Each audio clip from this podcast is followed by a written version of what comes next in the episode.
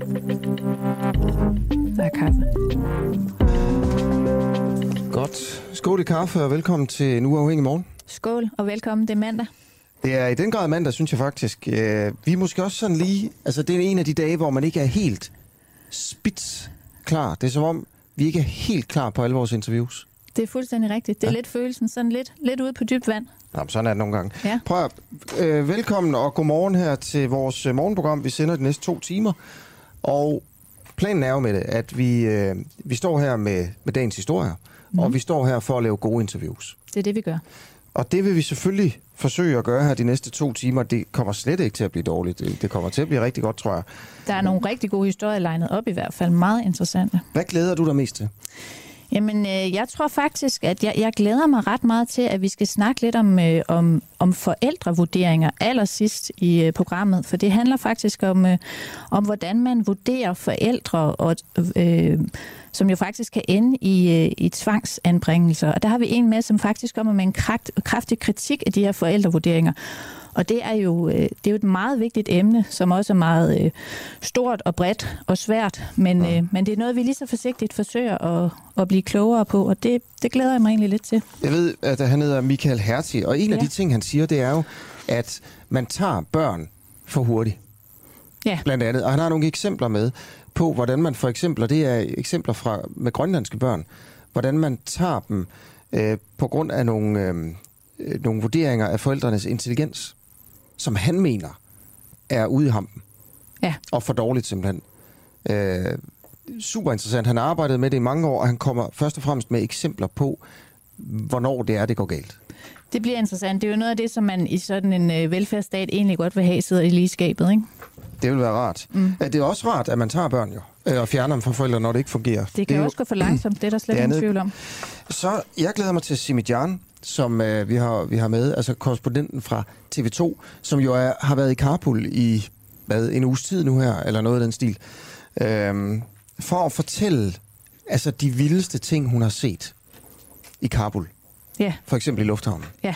Altså, når Simidjan kommer hjem og sætter sig sammen med sine veninder, for eksempel, eller sin mand, og så siger de, hold kæft mand, hvad var det vildeste, ikke? Og så begynder hun at fortælle. Det er det, hun gør her om, hos os om kvarter. Det bliver interessant.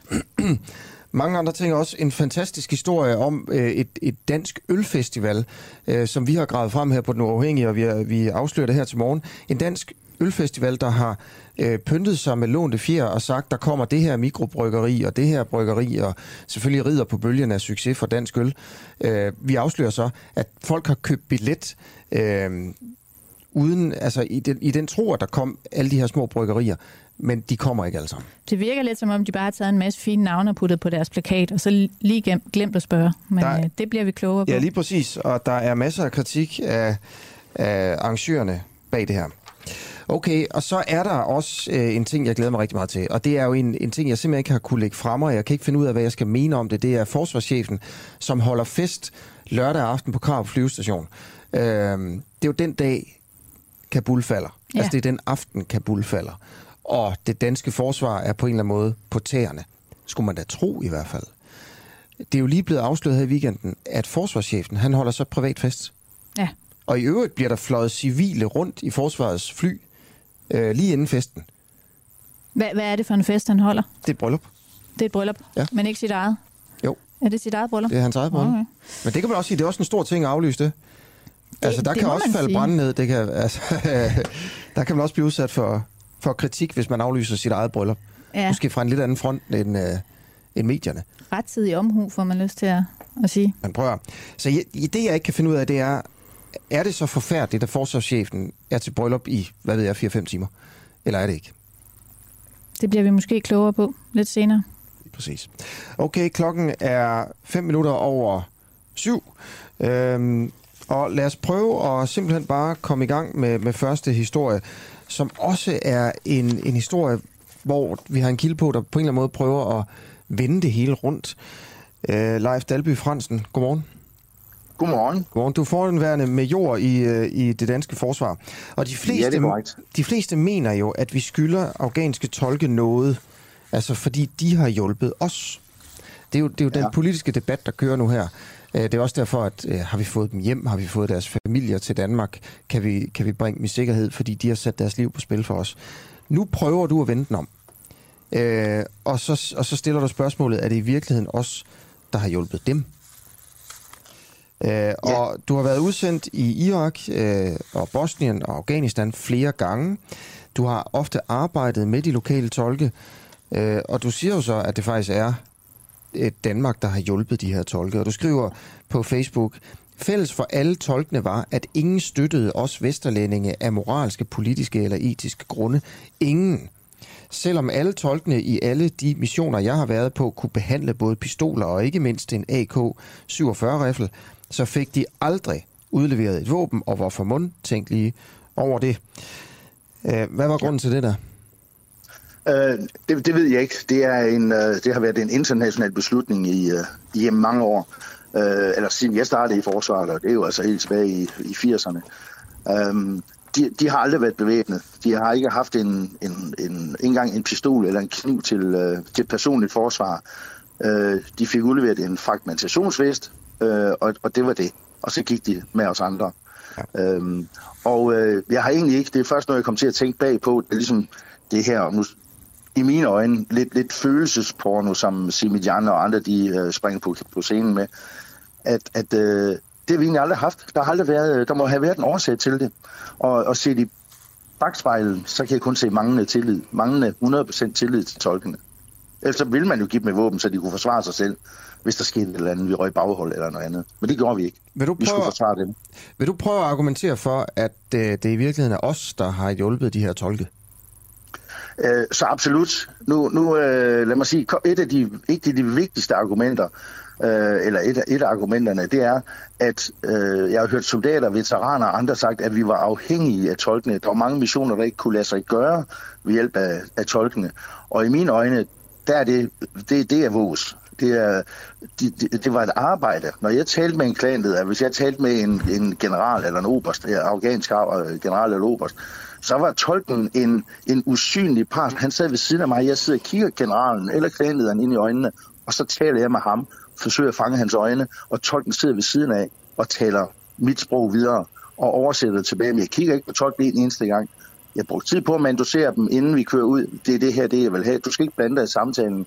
De første høflighedsfraser, men så gør du sådan, som du, øh, sådan, som du skal, og det du får løn for.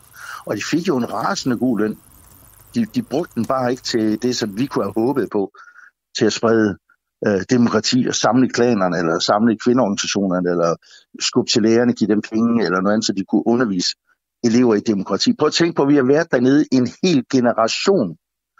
Så, så da vi trådte ind dernede, der var de, der lige var født, de, de, øh, de er i dag de er 20, 19, 20, 21 år gamle. Deres forældre husker Taliban, deres bedsteforældre husker Taliban, og alligevel har de ikke gjort noget heller ikke tolkene. Det var et stykke arbejde, og hvis man giver tolkene skylden for succes, så skal man også sige, at i EU-parlamentet skal man give EU-tolkene skylden for succes eller, øh, hvad hedder det, øh, øh, eller fejltagelser i EU-parlamentet. Det ville være lige så horribelt. Det var et stykke arbejde, velbetalt stykke arbejde.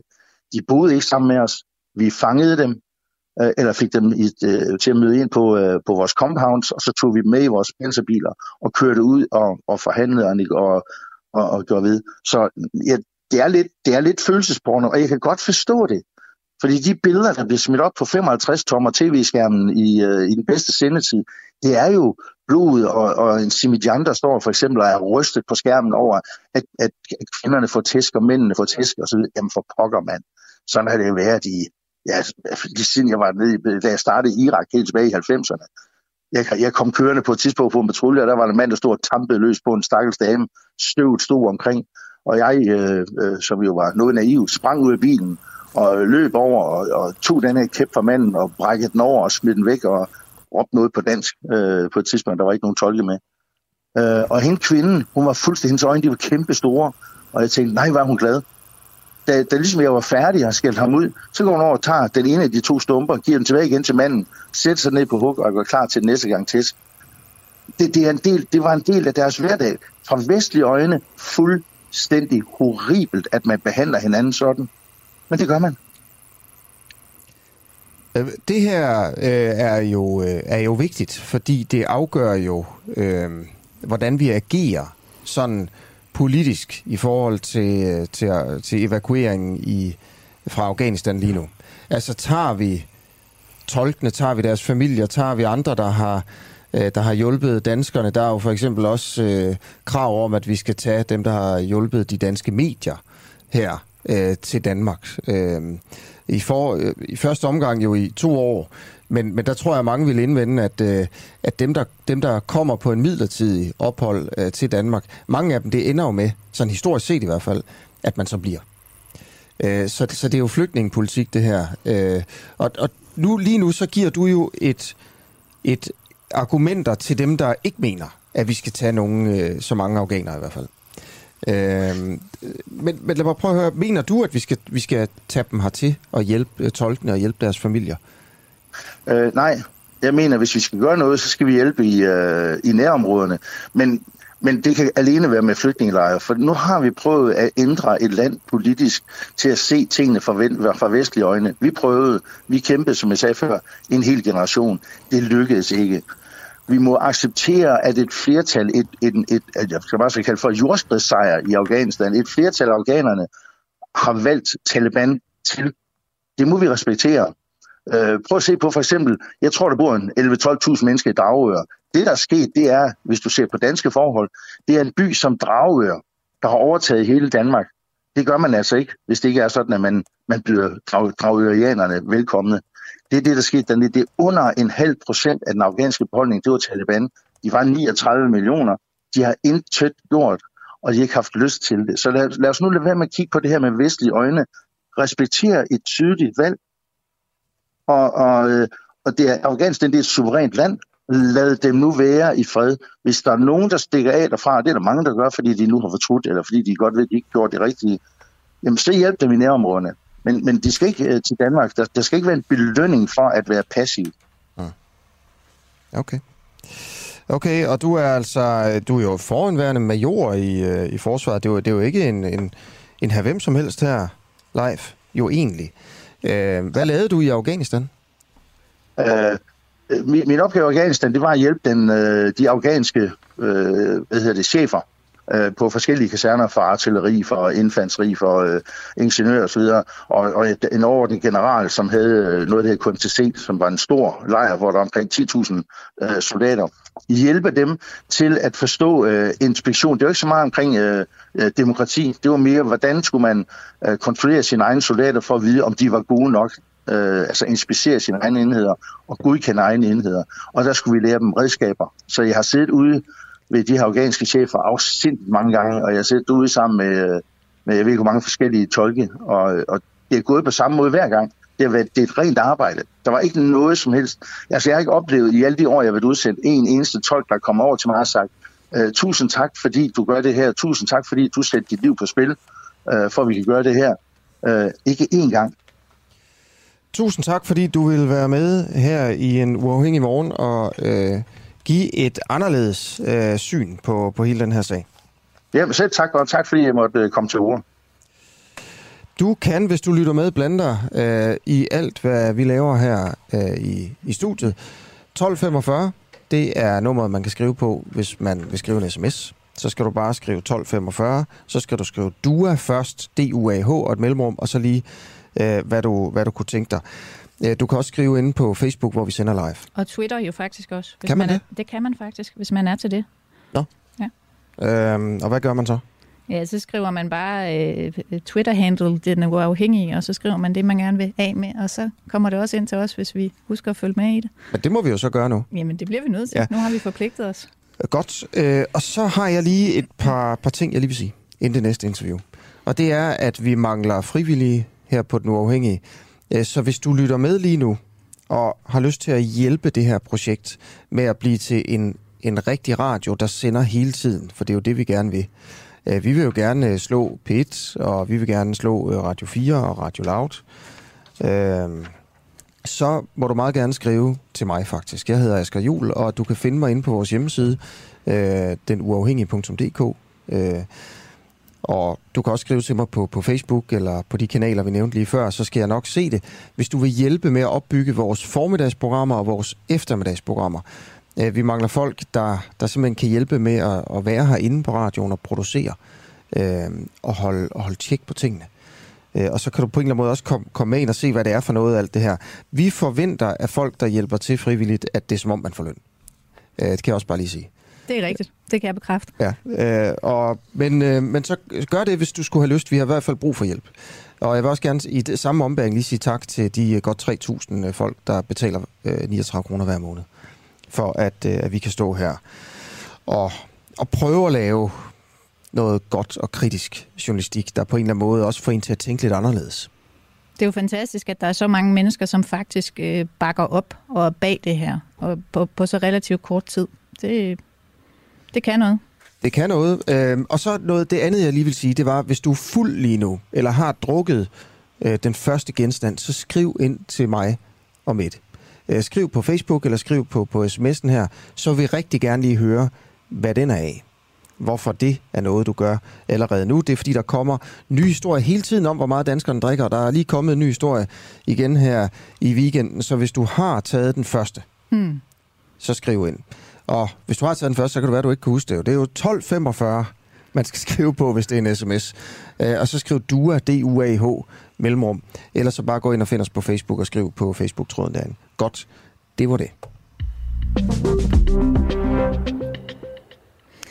Ja, så tænker jeg egentlig, at vi skal have en øh, lille lydsnas, fordi øh, Asger, jeg ved ikke, om du kan huske den der øh, ting med Syrine Godfredsen, som jo er sovnepræst, som var ude og snakke en masse om, at øh, mænd ikke bør græde. Det var jo i kølvandet på OL, hvor der var nogle øh, mænd, der blev meget glade for at vinde noget OL-guld. Og øh, så kom de til at græde lidt, og det mente hun ikke, at øh, de skulle. Mm, jeg kan sagtens huske, ja. ja. Det var ikke øh, noget, det, det, ja, det bliver for, for feminiseret det hele. Feminiseret? Ja. Nå, det mente hun, ja. fordi de græd. Ja, ja, ja det, det, det, så har vi fundet et alternativ, som Syrine Godfredsen måske kunne øh, være tilfreds med. I hvert fald så skete der det, at UFC-kæmperen Mark O. Madsen, han vandt sådan et UFC-stævne her natten til søndag. Og øh, han græd ikke. Det lød mere øh, sådan her. Ladies and gentlemen, after three rounds, we go to the judges' scorecards, and we have a split decision. Bell has it 29-28 for Madsen. Guida 29-28 from D'Amato. Judge Colon scores it 30-27 for your winner by split decision. And still undefeated, the Olympian, Mark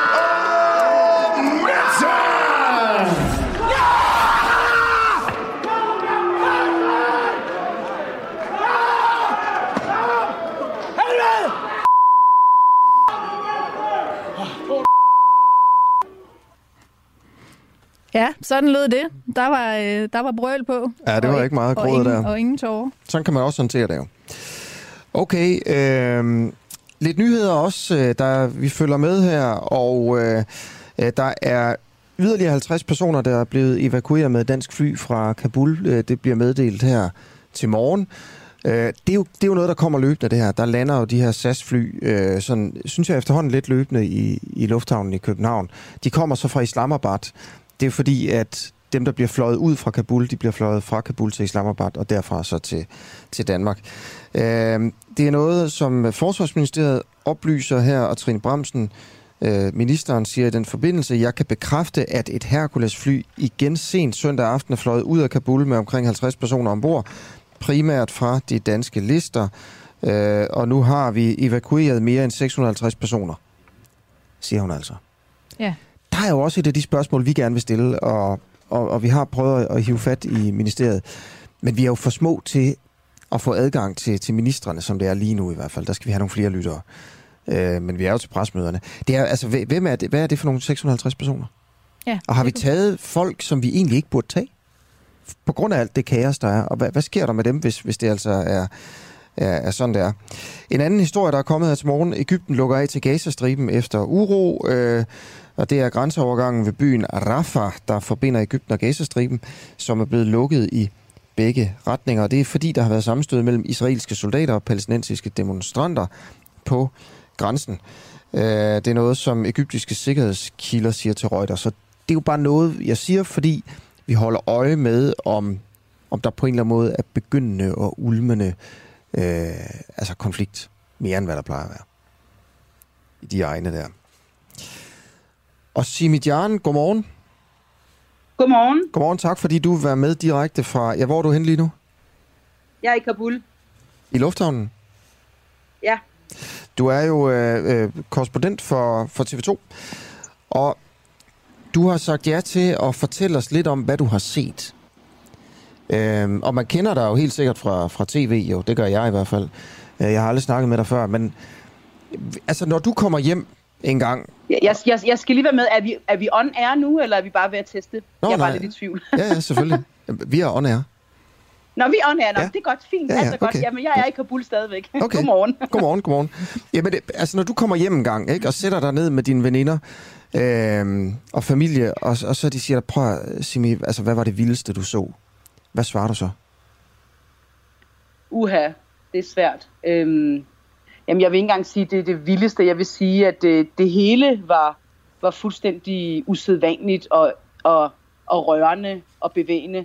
Øh, de her scener her foran lufthavnen, og, øh, altså, det er det er simpelthen øh, ansigtet på en tragedie, det er ansigtet på håbløshed og desperation i allerhøjeste grad. Altså, øh, forleden dag, der så jeg lignende af, af to øh, mennesker, øh, der var svøbt i hvide klæder, øh, som var blevet mast ihjel. Øh, Øh, folk risikerer deres liv for at, at komme igennem den her flaskehals, der er lige der, hvor jeg befinder mig. Øh, og, og, og der står simpelthen mennesker, så langt øjet rækker. Øh, ja, hvad vil jeg fortælle mine veninder, hvis de spørger om det vildeste? Jeg, jeg, vil, jeg, vil, jeg vil sige, at det, det er menneskeskæbnerne, der gør indtryk, og som jeg vil tage med mig, øh, hvis ikke i mange år, så resten af mit liv. Altså for eksempel øh, små børn, der, der står og græder og ikke kan finde deres forældre, og man tænker, hvad vil der ske med dem? Bliver de nogle uledsagede flygtninge? Bliver de sendt tilbage til Talibanland? Hvad er der dog sket med deres forældre? Øh, det er øh, kvinder, der græder og tigger en om hjælp. Øh, altså, jeg, jeg, jeg vil sige, at øh, de seneste døgn, jeg kan ikke huske, hvornår jeg sidst i mit liv har sagt, jeg er virkelig ked af det til folk på alle mulige sprog. På, på, på, på urdu, på farsi, på, på engelsk, I'm sorry, fordi at alle kommer hen og tror, at jeg kan hjælpe dem. Og det kan jeg jo ikke, fordi jeg er her som journalist. Men lige meget, hvor man bevæger sig hen, så kommer folk og siger, kan du ikke gøre det, kan du ikke hjælpe mig? Og min historie er, og folk er traumatiseret, og nogen bliver bare ved med at tale og tale og tale. Øhm, og det, at det er simpelthen, det, det, det gør, det er den der magtesløshed, der virkelig sætter sig i en.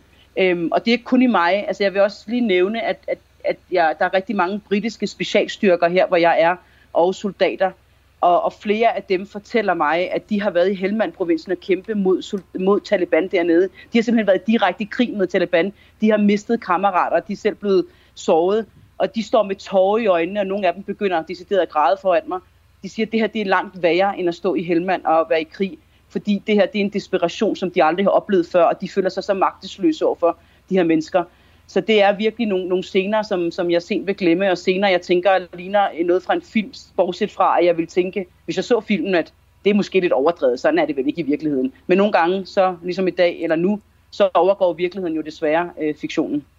Vil, du- vil du prøve at beskrive det, den der scene med de børn der, du nævner?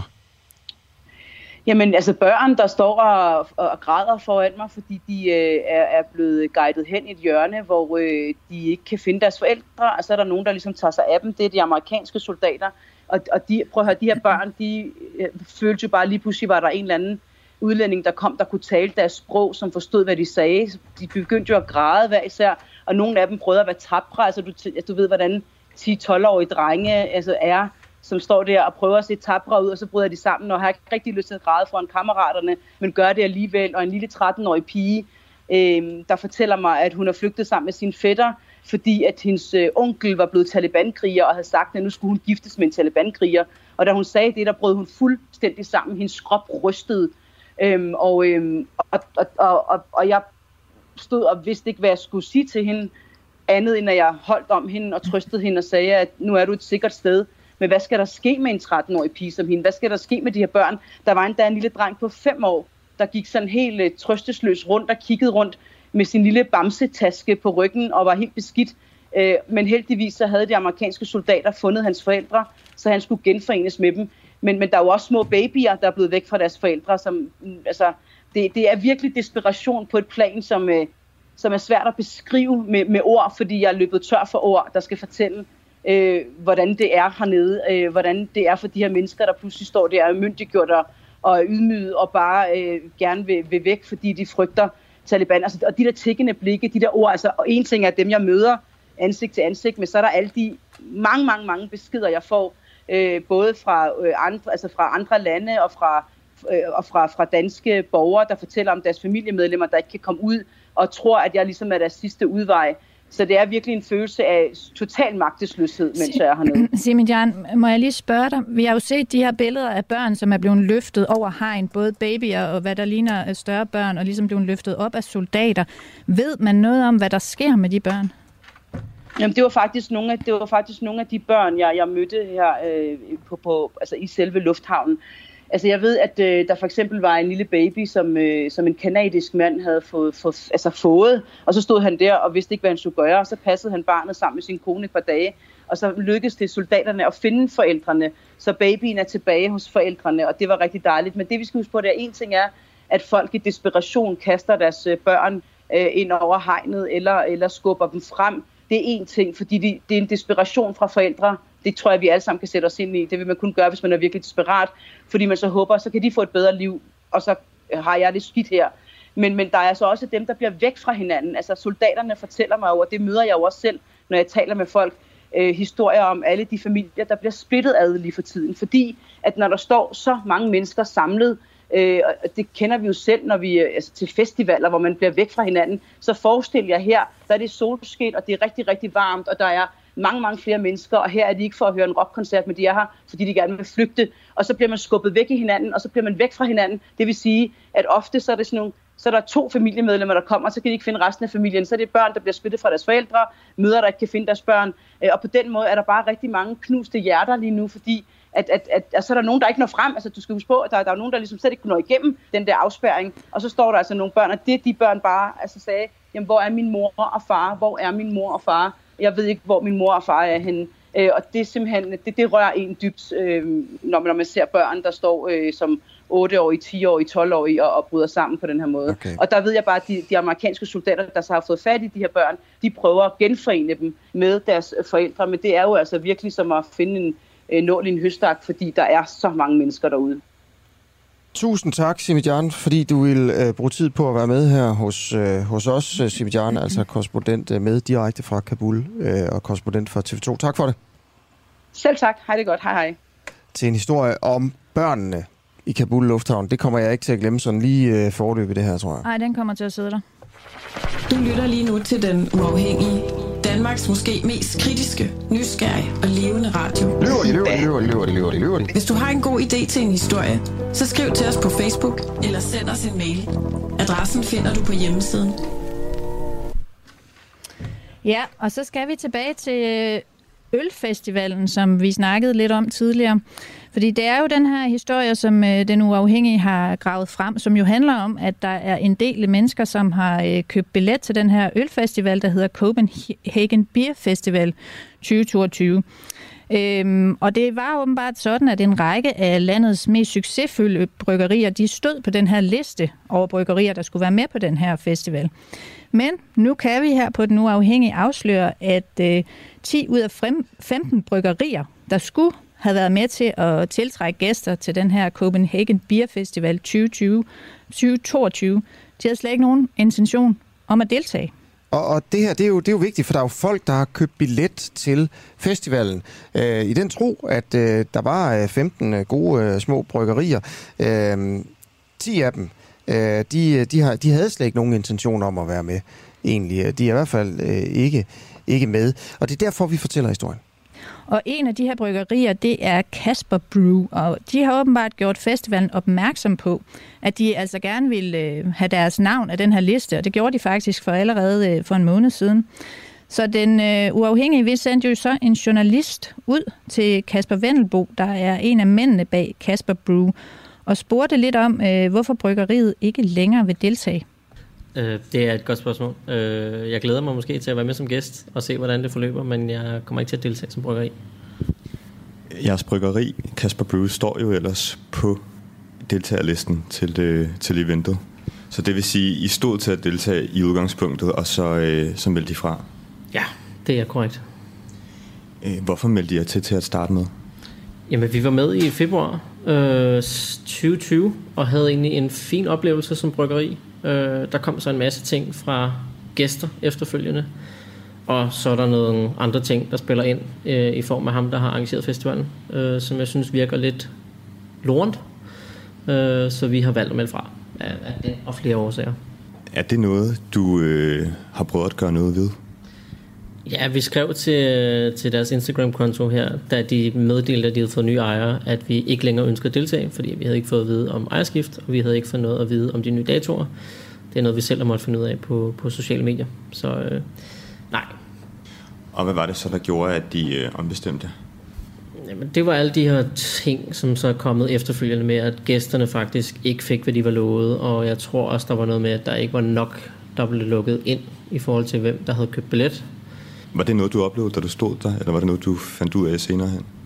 Det var noget, jeg fandt ud af senere hen. Jeg har jo været i ølmiljøet i en del år efterhånden, så jeg har jo mange, der var på den anden side og kom som gæster, som jeg hørte fra, det havde været en noget nær horribel oplevelse. Øh, folk, der har sagt, at Christian får aldrig deres penge nogensinde igen, og han skal bare ned med nakken.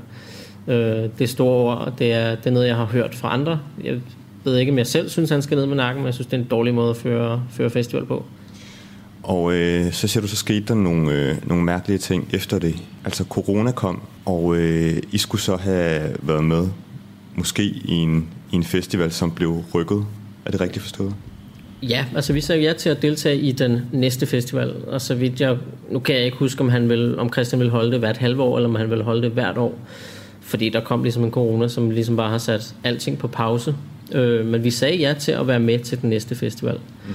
Øh, og de ting, der så er sket, blandt andet, øh, at, at, at corona har rykket alting, øh, men så er der så kommet de her såkaldte ejerskifte, og der har bare været rigtig dårlig kommunikation.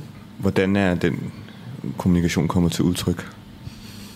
Jamen, der er jo mange kommentarer på diverse sociale medier med folk, der har brokket sig, øh, som enten bare er blevet slettet, eller øh, folk, der har skrevet blogs, som øh, har fået øh, trusler om, øh, om retssager og diverse. Øh, det, man må tage den kritik, man får, og så må man ligesom bare tage den til sig, gøre noget ved den, øh, i stedet for at komme med trusler om den slags. Så, så det gør, at vi ikke rigtig synes, at det er en festival for os. Fik I noget at vide personligt, da festivalen blev, øh, blev udskudt? Nej, og vi fik heller ikke at vide, da der var kommet såkaldte nye ejere. Vi aner ikke, hvem Nina er.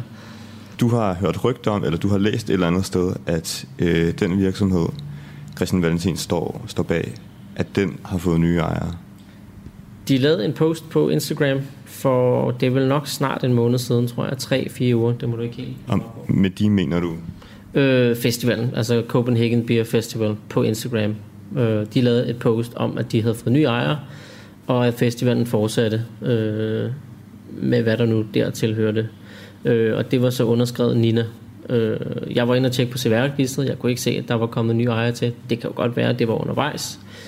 Øh, nu har jeg ikke tjekket siden, men jeg tvivler på, at der står andre end Christian, Daniel, øh, Christian Valentin inde på, øh, inde på CVR-registret. Jeg tror ikke, det er blevet ændret. Og var det også det, at, øh, at I fik så lidt information om øh, festivalen, og hvordan den blev øh, udskudt, at de til sidst valgte at, øh, at melde fra? Ja, det var, det var det her med ejerskiftet, der var bæret, der fik, øh, druppen, der fik bæret til at flyde over. Mm. Det var det helt sikkert. Og øh, svarede de noget specifikt på det med, at I kunne deltage? Skrev, øh, skrev de, om de ville fjerne jer fra deltagerlisten eller noget andet? Øh, vi får jer selvfølgelig af eventet og markedsføringen. Ja, og det var et øh, interview, som var lavet af vores øh, kollega Øjsen Shapiro. Yes. Øhm, og vi skal selvfølgelig sige, at vi har kontaktet øh, Christian Valentin og givet ham mulighed for at svare på kritikken, men øh, han har foreløbig ikke svaret på vores henvendelser. Vi skal også lige tale med øh, Eddie Sweda, der er ejer af Midtfyns Bryghus. Godmorgen til dig. Ja, men godmorgen. Godmorgen. Midtfyns... Det er en frisk mand der. Det er en fynsk mand. Ja, det kan du høre. tro. Det er, for, det er en kop kaffe, og så er vi klar. Midtfyns Bryghus, øh, I har også stået på den her deltagerliste til Copenhagen Beer Festival 2022, selvom I øh, ikke har tilmeldt jer. Føler du, eller mener du, at Midtfyns Bryghusets navn er blevet misbrugt på den her måde af Copenhagen Beer Festival? Jamen, som små bryggeri, øh, selvfølgelig vi vil gerne sige vores navne ud af alle de steder, vi overhovedet kan. Men um, når vi har ikke meldt os til en festival, jeg synes, jeg synes ikke, at man må bruge vores logo. Og jeg synes, vi er misbrugt i den situation. Har I nogensinde fået en invitation til den her festival? Ja, men det eneste, jeg har fået, det er sjovt nok, jeg har fået en e-mail, øh, og, og øh, det er bare sådan en hej med jer. Det er ikke engang en sendt til Midtfyns Bryghus. Øh, og det er mærkeligt nok, vi har ikke svaret den tilbage, fordi vi skulle ikke kunne del- vi vil ikke deltage i den her festival. Og jo mere man læser det, men jo mere man sætter spørgsmålstegn til mange ting, det er kun en dame, det hedder Clara, det er ingen telefonnummer, øh, en hej med jer, det vil sige, det er sendt ud til rigtig mange på en gang. Øh, det er ikke engang en e-mail, det er, er strikket lige til Midtbyens Bryghus eller mig selv personligt. Så jeg, jeg stiller spørgsmålstegn med mange ting, når jeg gennemlæser det nu, øh, at vi har fundet ud af, at øh, vi er kommet på deres lille liste deltagere. Eddie Sveda, ejer af Midtfyns Bryghus. Tak fordi du var med her til morgen. Det var så let at have en god dag. I lige måde. Øh, så helt kort, altså vi har simpelthen at gøre med en, øh, en, øh, en ølfestival, hvor, øh, hvor det ser ud som om, der, der er mange bryggerier, der stiller op. Øh, sådan, sådan er det ikke i virkeligheden. Øh, de føler sig dårligt behandlet, de her bryggerier, øh, og vil ikke, øh, vil ikke være med. Det er historien øh, her til morgen, og vi, vi føler selvfølgelig øh, sådan vi holder øje med det, kan man sige, om det er noget, der udvikler sig, fordi det, det er en sparet mærkelig sag øh, med den her, den her festival. Klokken er 6 minutter over halv 8. Det her, det er den, øh, den uafhængige, du lytter til. Og vi er i gang med øh, lige nu. Nej, er han igennem? Peter Ernst Rasmussen? Nej, han er ikke med. Han er ikke med endnu. Han er men, med lige om men lidt. det kommer han lige om lidt. Og det, og det er, Peter Ernst, så kan vi jo lige sige, hvem det er, der kommer med lige om lidt. Ja. Øh, og det er Peter Ernst Rasmussen, der er chefredaktør på sådan en lille, altså et lille medie, der hedder Olfi. Ja. På nogle måder minder det egentlig lidt om den, øh, den uafhængige. Ja, de har bare, de, de dækker meget snævert. De dækker jo forsvaret og gør det utrolig kritisk og, og godt. Det er kun øh, forsvarsstof, øh, de laver, og jeg tror, at man synes, det er et trælsmedie, hvis man er chef i, i forsvaret eller i forsvarsministeriet. Og det er jo det samme som, at det er et godt medie. Næsten i hvert fald. Det er det i hvert fald i det her tilfælde. Øh, og Olfi og Peter Ernst Rasmussen lavede en historie her i weekenden, som, som vi synes er opsigtsvækkende, og det er jo, at mens Kabul falder, altså det er jo mere eller mindre i timerne der, der kunne man jo forestille sig, at det danske forsvar var sådan lidt op i gear. Ja. Fordi nu skal man have nogle folk ud, og det er en stor operation. En af de største, der er lavet, tror jeg, i mange år i det danske forsvar. Øhm, og forsvarschefen, kommer det så frem her i Olfi? Ja, forsvarschefen, han er til fest. Han holder sin egen fest på Karup flyvestation. Godmorgen, Peter Anstved Rasmussen. Det er, det er jer, der har lavet historien. Godmorgen. Vil du ikke fortælle, hvad historien er? Jo, altså, øh, det er jo sådan set, hvad du har fortalt, at øh, situationen i Afghanistan, den udvikler sig hen over den seneste uge, og Taliban rykker frem og nærmer sig Kabul med hastige skridt. Øh, fredag beslutter man at lukke den danske ambassade i Kabul. Det samme har britterne og amerikanerne og andre lande gjort, og, og det står klart for enhver, at der skal en meget, meget stor evakueringsoperation i gang, ikke bare for de danske ansatte eller dem på den danske ambassade, men, men for alle vestlige lande, der er i Afghanistan. Og øh, det, det er så her, hvor først statsministeren og forsvarsministeren tager til koncert i Odense, og så lørdag beslutter man at øh, støtte den operation ved at sende et øh, Hercules og et Challenger-fly til øh, først Islamabad i Pakistan, hvorfra de kan flyve den korte tur ind til øh, Kabul. Og det sker jo samtidig med, at øh, Taliban står stort set på øh, kanten af Kabul. Og lørdag eftermiddag, der bliver, øh, holder forsvars- og udenrigsministeren, øh, Jeppe Kofod, udenrigsminister og forsvarsminister Trine Bramsen, øh, mødes med udenrigspolitisk nævn, Folketingets udenrigspolitiske nævn, og orienterer om den meget, meget alvorlige situation. Og, og efterfølgende kommer de ud på et pressemøde og fortæller, at det drejer sig om liv og død og at øh, det er en meget, meget alvorlig situation. Og, og, og der er det så, at... Og jeg skal bare lige forstå, det her, det, er, det sker lørdag, ja, det er lørdag. Og, Ja, ja, altså jeg har ikke det præcise tidspunkt på mødet i Udenrigspolitisk Nævn, men, men jeg kan forstå, at øh, det står, at om aftenen blev der holdt pressemøde. Og når man ser TV2 News fra, øh, eller TV2-nyhederne kl. 22 lørdag aften, Ja. Der står øh, udenrigsministeren og forsvarsministeren og fortæller, hvor alvorligt øh, det hele er, og hvor alvorlig situationen er. Ja. Og det er altså så samtidig med, øh, har vi nu fået at vide, og hvordan ved det, de har fået et tip om, at, øh, at øh, forsvarschefen holdt sit eget bryllup, og det har jeg så spurgt om. Jeg har sendt en mail til forsvarskommandoen, det gjorde jeg tirsdag, den fik jeg svar på om fredagen, hvor forsvarskommandoen ikke bekræfter, at det er et bryllup, men forsvarskommandoen bekræfter, at forsvarschefen holdt et privat arrangement på flyvestation Karup. Øh, og, og det vi også, det jeg også har fået et uh, tip om, det er, at der skulle være nogle af gæsterne, der har fået flyvetur i forsvarets fly, og det har jeg også spurgt i forsvarskommandoen om, og det jeg får at vide, det er, at øh, det er korrekt, at en civil gæst uh, på invitation fra piloten, generalmajor Anders Rix, der er øh, i øjeblikket chef for udviklingsstaten, han var før i tiden chef for flyvevåbnet. Han har haft en gæst med op at flyve på en træningstur. Øh, og, og, og det er jo det, vi ved. Altså, jeg har ikke fået bekræftet andet, men man kan i hvert fald konstatere, at, øh, at Tippel siger, at han holder bryllup, og Forsvarskommandoen bekræfter, at forsvarschefen holder en privat fest, eller et privat arrangement på flyvestation Karup, og øh, generalmajor Anders Rix har haft en af gæsterne med op at flyve, og de bekræfter også, at denne civile gæst efterfølgende deltager i øh, forsvarschefens arrangement. Okay, så det er, jo, det er jo klart, hvis jeg bare lige skal opsummere kritikken her, at jeg er i virkeligheden i tvivl om, Peter Ansved Rasmussen, om det her er et problem.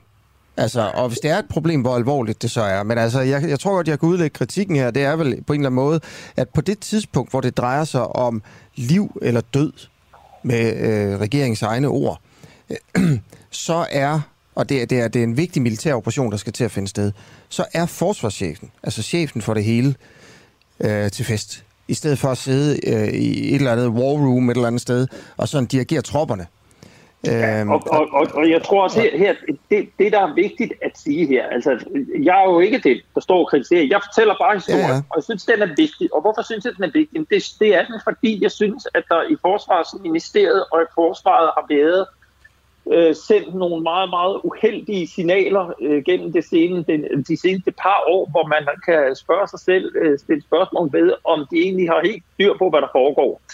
Og øh, der, hvor det jo også bliver interessant, det er, at øh, signalet, vi, vi, altså når der er kriser, store kriser, så har man jo en forventning om, at den, der har ansvaret, er forbrugeren. Og, og så er jeg fuldstændig med på, at, øh, at alle, der er mange, der siger, jamen altså, han kan jo godt være orienteret stadigvæk om, hvad der foregår. Han kan godt være øh, øh, på kald og, og, og være i kontakt med både forsvarsministeren og, og dem, der er på vej til at blive indsat. Og det er også fuldstændig korrekt. Det, der undrer mig, det er, at man ikke går ud og forklarer det. Fuldstændig klart siger, ja, forsvarschefen holdt bryllup, han var på telefon med ministeren, der skete det og det, det var under kontrol, det flyet var ikke indsat operativt helt endnu, så bla bla bla.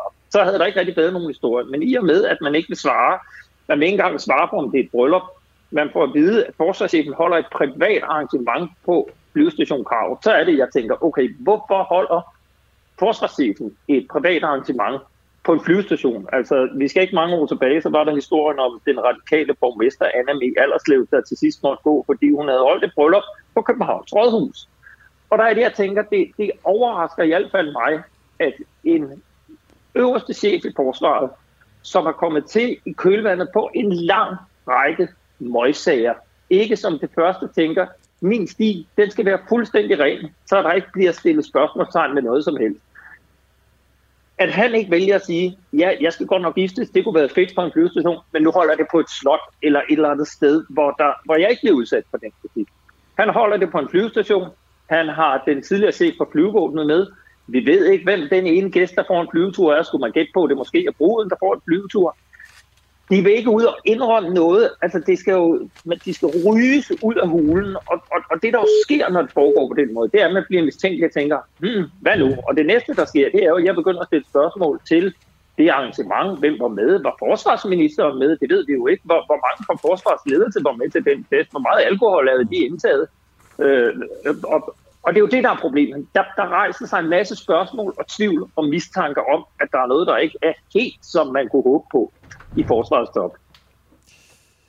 Det er så spændende, at der er så mange spørgsmål her. Øh, men, men det var så også, du har, jeg tror, du har fortalt lidt, hvad du ved i virkeligheden her, ikke? Øh, hvem, hvem var det, der var oppe at flyve? Og, og altså, der er vel også spørgsmålet, om man har betalt for, øh, for lokaler og sådan noget. Øh, men det, og, og det er jo det næste, altså for, og, og mad og forplejning, og, og, og, og var, var det Altså ja, soldater, og, og havde, der vartede op og sådan noget. Jeg skal bare lige sige... og havde forsvaret udgifter ved, den, ved det private arrangement. Og, og, og, og det er det, der undrer mig. Hvorfor ja. sætter man sig i den situation oven på alt det andet? Og det er der, hvor man bare må stille spørgsmålstegn på dømmekraften ja. blandt forsvarschefer. Er det her klogt lige nu? Og oven i købet, så ved man flere dage i forvejen, at Kabul er ved at falde. Ja. Det er ved at gå fuldstændig galt i Afghanistan. Skulle vi lige skrue ned og prøve at ændre? Og det gør man åbenbart ikke som jeg kan forstå, man holder i hvert fald arrangementet fuldt ud, ja. og, og det synes jeg sender nogle uheldige signaler. Okay, ved du hvad, Peter Ansvar Rasmussen, tak fordi du var med her i en uh, uafhængig morgen. Det her, det er potentielt en uh, stor historie. Så skriv ind til mig og Mette her i studiet, hvis du har uh, en eller anden form for sådan en kommentar på det her. Og, og det, det skal vel handle om, skal det her konsekvenser for forsvarsministeren, undskyld, forsvarschefen, i forhold til, hvad vi ved nu?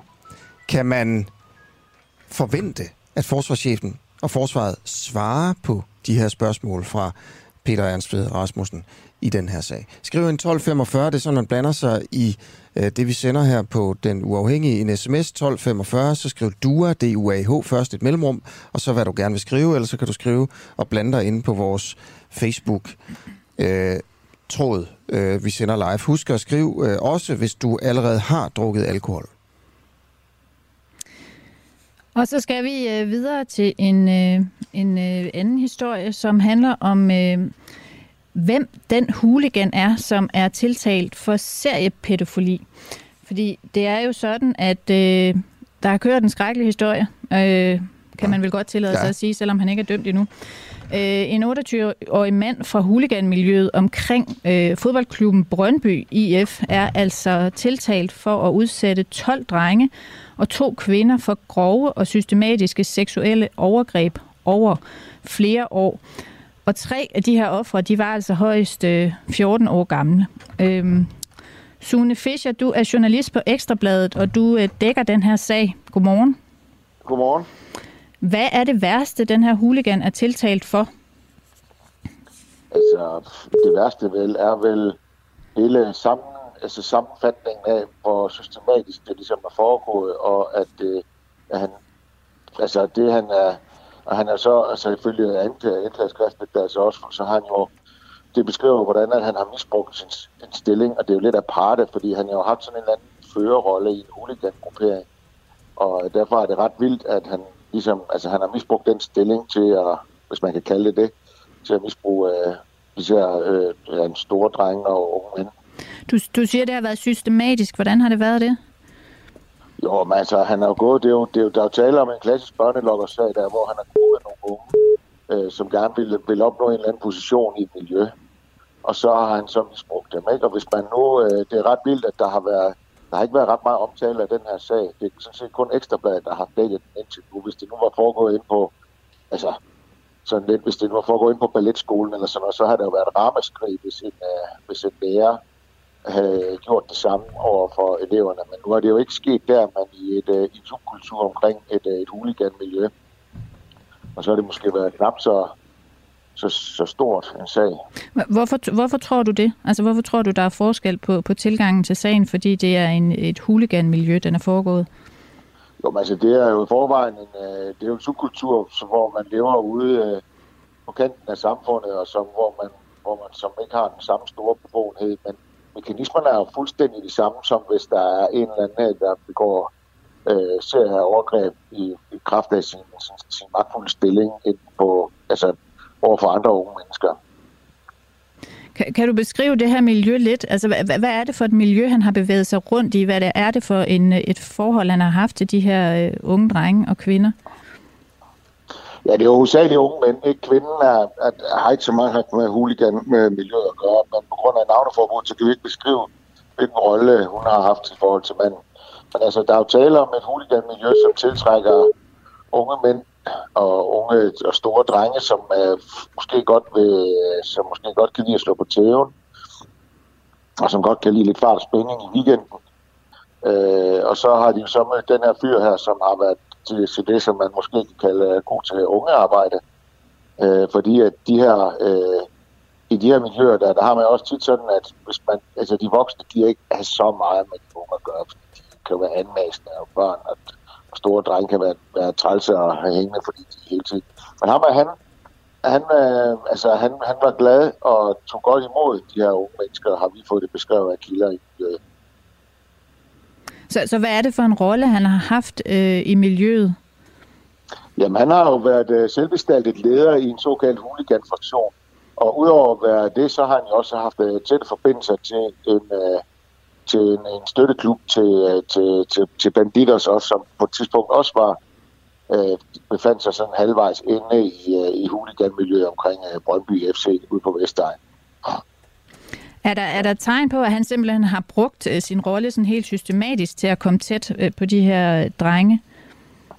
Altså, nu nægter han sig jo skyldig, men altså, det er i hvert fald, øh, sådan som vi ser det der anklageskriftet, øh, det beskriver jo, at han har rent faktisk har misbrugt sin rolle der til, som huliganleder til at, til, at, til, at, til at gøre de her ting her. Og, og hvor stærke er beviserne imod ham?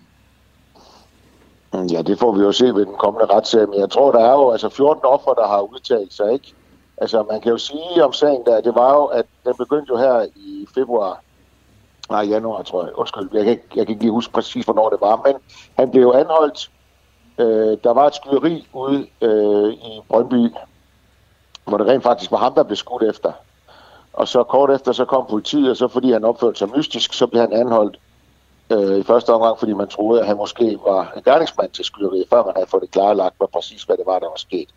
Så blev han taget med på stationen, og samtidig med, at han sidder derinde og anholdt, så er der så to unge fyre, der får mod til sig og går ind og anmelder, at de har været udsat for overgreb af mand, og så er han så ikke sluppet ud til. Hvordan har huliganmiljøet reageret på den her sag? Altså ude i, i, i huliganmiljøet øh, omkring Brøndby IF, der, der har man jo været øh, svært chokeret og meget, meget bestyrtet om, om for den her sag. Og samtidig så har man jo også tilkendegivet, at øh, de her unge fyre her, de er jo ikke selv øh, er skyld i det. De er jo ofre i en sag. Det er en ret atypisk situation, man ligesom har stået i. Og øh, de har ligesom tilkendegivet, at, øh, at, at det var stærkt, dem der stod frem, og dem der ligesom øh, gjorde det, der skulle gøres for at, at forvente den her unge mand her, eller den her, den her mand her, der nu er tiltalt i sagen. Ikke? Man har blandt andet også, øh, i starten har man været ude og, og, og så lave, hvor man har stået og råbt skældsord ind mod Vestre Fængsel, fordi man regnede med, at han sad der. Og efterfølgende så er der også begået herværk på murer rundt omkring et, øh, rundt omkring en arresthus på Sjælland, hvor det er, at man har ment, at han har siddet. Ja, der var noget med noget graffiti, eller hvordan var det? Ja, ja, så står der pædosvin og børnepiller og så videre, så videre, den slags der rundt om det her omtalte øh, arresthus. Men er det noget, der sådan ligefrem har givet øh, anledning til selvrensagelse, der blev øh, kigget ind af i det her miljø? Nej, altså det er jo en ret enestående sag. Jeg tvivler også på, at der er flere af den her type ting, men det, det ved jeg jo ikke. Altså det er jo ikke et oplagt sted, der det var, men den kom som et chok ud i det miljø der omkring det. Det er der ingen, det er der ingen tvivl om. Sune Fischer, journalist på Ekstrabladet. Øh, mange tak, fordi du var med her til morgen. Selv tak. Ja, og klokken er blevet øh, 6 minutter i 8. Øh, vi står jo også her, og, og mens du interviewede Sune Fischer med det, så, ja. så skøjtede jeg lige rundt på, på nogle aviser for at se, øh, hvad, hvad der bliver skrevet ja. her til morgen. Og øh, faldt over en historie på, øh, på Berlingeren, øh, der, der hedder Lene Espersen. Da Lene Espersen, det er jo den tidligere udenrigsminister, øh, og var hun ikke også formand i, oh, i et par minutter for de konservative? Øh, da hun droppede topmødet på grund af Mallorca-ferie, øh, der var Jeppe Kofod, det er jo den nuværende udenrigsminister, en af de allerstørste kritikere, og nu rammer kritikken ham selv.